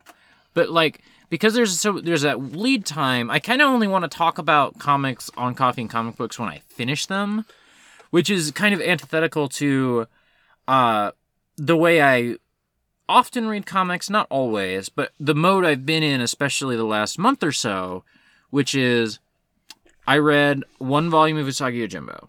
I read two chapters of um, uh, the Scrooge McDuck book. Yeah. Um, I read three chapters of Nemesis the Warlock. You know, whatever. Three progs. Forgive me. Three progs of uh, Nemesis the Warlock. it's a 2000 AD book. Yeah. Anyway, um, and I was kind of thinking, I was like, I have all this stuff. Especially the, the the thing grabbing my attention the most right now is Usagi Yojimbo. That's the thing I'm most excited to read. I have a massive, massive backlog of Usagi Yojimbo, and also I have read a ton of Usagi Yojimbo. It just so happens that I'm like, I'm probably like midway through my Usagi Yojimbo journey, and there's just a lot of Usagi Yojimbo out there to read. You know. Yeah. So I was like, I'm gonna get closer to finishing something. Not this, not necessarily that I wanted to finish something, but I wanted to like feel like I was making progress that I could see. And I um, went back to reading Nana because I left off. Uh, I'd read six volumes, um, and I went back to reading it. Um, I just recently listened to most of. I actually kind of stopped. I told you I listened to the Ghost Divers New Year's special. Yeah. And I told you, I'm probably just gonna listen to the whole thing. I don't care about Nana spoilers. You know, I've I've absorbed a lot, and I also am not a person who gets invested in spoilers and like that. You know. yeah. Um. And then you realize that we like fell into just synopsizing the whole thing. Well, more than that, I just like, I, I there's like an hour and a half of podcast before you get there, and I felt like, hmm, I've had kind of my fill, and now I can pause this, and I was like, I feel like, yeah, I, want to go read more Nana. You know, I might Yeah. end up listening to that episode before I finish Nana, because I know the very last thing that happens before the, you know, um, Yeah. Once you get past like volume like 9 or 10, then there's still like a couple big spoilers, but you know the big one. okay. Um so And th- so the the other thing is, I know that I know the other big thing that's about to happen, that I suspect is like probably in the next volume or two. You know, Yeah. so I read volume seven, um, Tuesday morning before work. No, yesterday morning before work. Um, and um, I give you a lot of shit. Yeah. I roast you a lot for how intensely not a brained you were, Yeah. uh, were, are, will always be. I give you a lot of shit Yeah. because it's funny to me mostly. Yeah. Reading And because I'm the, the most put upon person in the entire world. that's true, you are. Yeah. reading volume seven, I was like, okay, I get it though. I get why she's like this. Because volume seven is just perfect comics. Mm-hmm. It is just the peak of the of the genre, of the form, everything. You haven't even gotten to when like some of the style starts changing. This is this is easily going pound for pound with uh, all my favorite moments of Berserk, all my like favorite Jack Kirby things, like like this is the good shit. You haven't even gotten to the glass breaking scene where other shit happens that I have not told you about. Yeah. I just I read volume 7 and I just was like eh, cuz especially I like volume 1. Volume 1 doesn't really do it for me. God damn.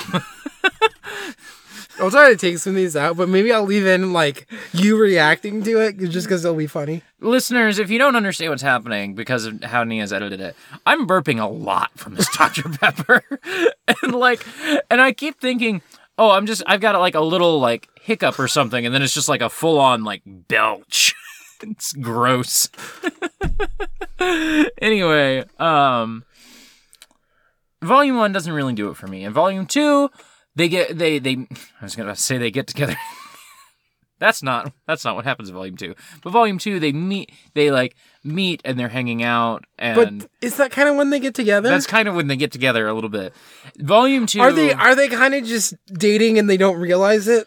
volume two is like um where where the rubber starts to meet the road for me, and then three, four, five, six, it's like there's stuff building, but you're kind of those are like those are the good old days that they're going to end up looking back on in a lot of ways. Yeah. You know? And so there's it's not low drama, but compared to where volume 7 gets to and and the stuff that volume 7 is building to cuz you know cuz I know ooh volume 8 like some shoe is going to drop. I don't I don't know that because you told me. I just have a sense as like Yeah. I have read stories. I feel like there's something coming around the line, coming down the line here.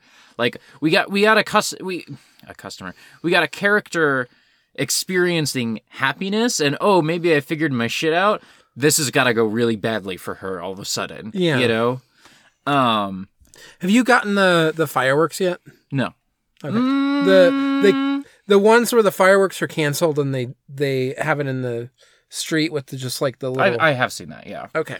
It was just but it was before um I picked it back up this week. So it was Yeah. like months ago, so I a little unclear. Yeah, and then like uh Nana's like I feel like a, a boy falling in love for the first time or whatever, Yeah. Yeah. and you're like, Uh, oh, honey.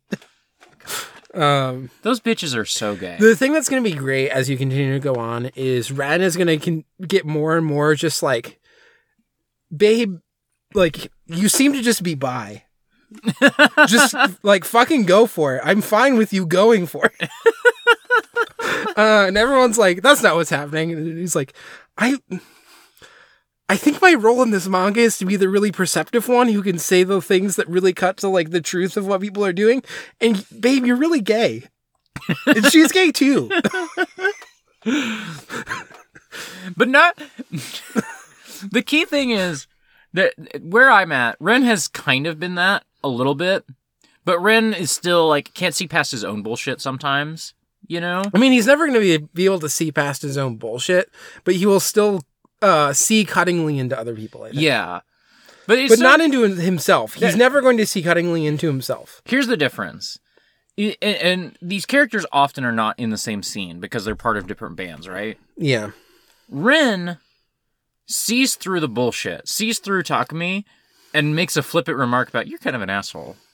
Or or or or Junko sees through all the bullshit and is like, Nana will figure it out, but she's really stressing me out with all the like while she's figuring it out. Like Junko is like when not when Hachi is 30, she's gonna be fine. But her 20s are gonna be rough. um, and, and Yasu, um, that's the bald guy, right? Yeah. He is just very like, I'm the character who can see through the bullshit, and everybody knows that about me, so I'm going to deliver a monologue right now. But I, that does not mean that I will do anything in my power to fix any of the Yeah. situations. I'm also gonna like very often keep quiet. uh-huh. Yeah. I love I, Yasu. Yasu is great, but he's a coward. It's his, it's Yes. his big, uh, his big like point of failure. Yes, that's the that's the that's the great thing about his character is that he understands all the ways in which things will go bad for everybody, and he understands what he could do about it, but will never do anything. But he's so it. he's so like ascetic. yeah, He's so like, but if I act, then maybe I will be like uh enabling this towards what I want. yeah. And like, Well, well. So I, I have a suspicion about this because in this volume we get a little more backstory. We've gotten some of this before, but we get a little more development, uh, a little more details on this of his relationship with uh, Layla. Um, is it is it Layla? Is it Reira? it so like technically her name is, is Layla. Like that's what she was the name that she was given. Mm-hmm. But also it's like mostly because it's in Japan and it's Japanese people and like that's the way that it's written out in Makes sense. Okay. you know in Japanese then it's Reira. Okay. but- okay. Um So, so, so, yeah, it's one of those things where it's like yeah, technically like her birth name, the name that she was given when she was born was Layla, but also like functionally in Japan her name is Reira. okay. So my my suspicion, based on like the little bits and details we've learned now here, is that like Yasu for a long time has been able to perceive the bullshit, and is like his one time where he's like, "I'm gonna do something about this. I'm gonna get hook. I'm gonna hook up with Reira." And it feels like maybe he got burned real bad by that, and has just decided, well, now I'll never do anything again. That's that is what I'm sort of sensing. We'll see if I'm right. Um, it seems like Reira got real fucked up from whatever happened. That that girl got issues. Um I mean, That- she- I mean, That girl needs therapy more than anyone else in this entire book. I mean, she's been around Takumi for the longest, yeah. I think, of anybody. so, um, yeah. Takumi literally instrumentalizing that bitch. Uh, Takumi also needs therapy, but would never go. yeah. You know, Th- okay, there's a guy at my work who's like a real piece of shit. Like a real fucking dirtbag. And he like I he will mention he, like like um today today's Sunday. yeah. Um Wednesdays he'll work like until the early afternoon and I remember one time I asked him I was like, "Oh, could you stay late today?" And he's like, "No, no, no, I can't. I've got therapy on Wednesdays." Um and he's talked a little bit about therapy. And it's like I know you, and I know that you suck. And I also hope that therapy is helpful for you, but I can only I can only think about this imagining myself as your therapist and just sitting there being like, "You fucking asshole. I fucking hate you."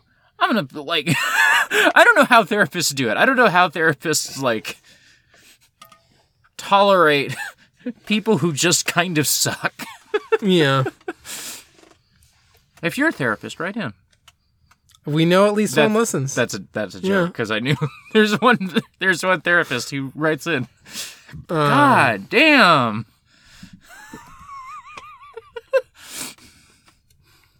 Anyway, uh, it's a great manga. I, It is. It's so good. Yeah. It's so good. I I totally understand why you were like this. Yeah. Um, I have such an itch to reread Scott Pilgrim, but now we're totally off track, and we've done been doing this for 34 minutes, and we got our spreadsheet set up. So let's let's hop to it. I hate when it doesn't Yeah. let me type. Anyway.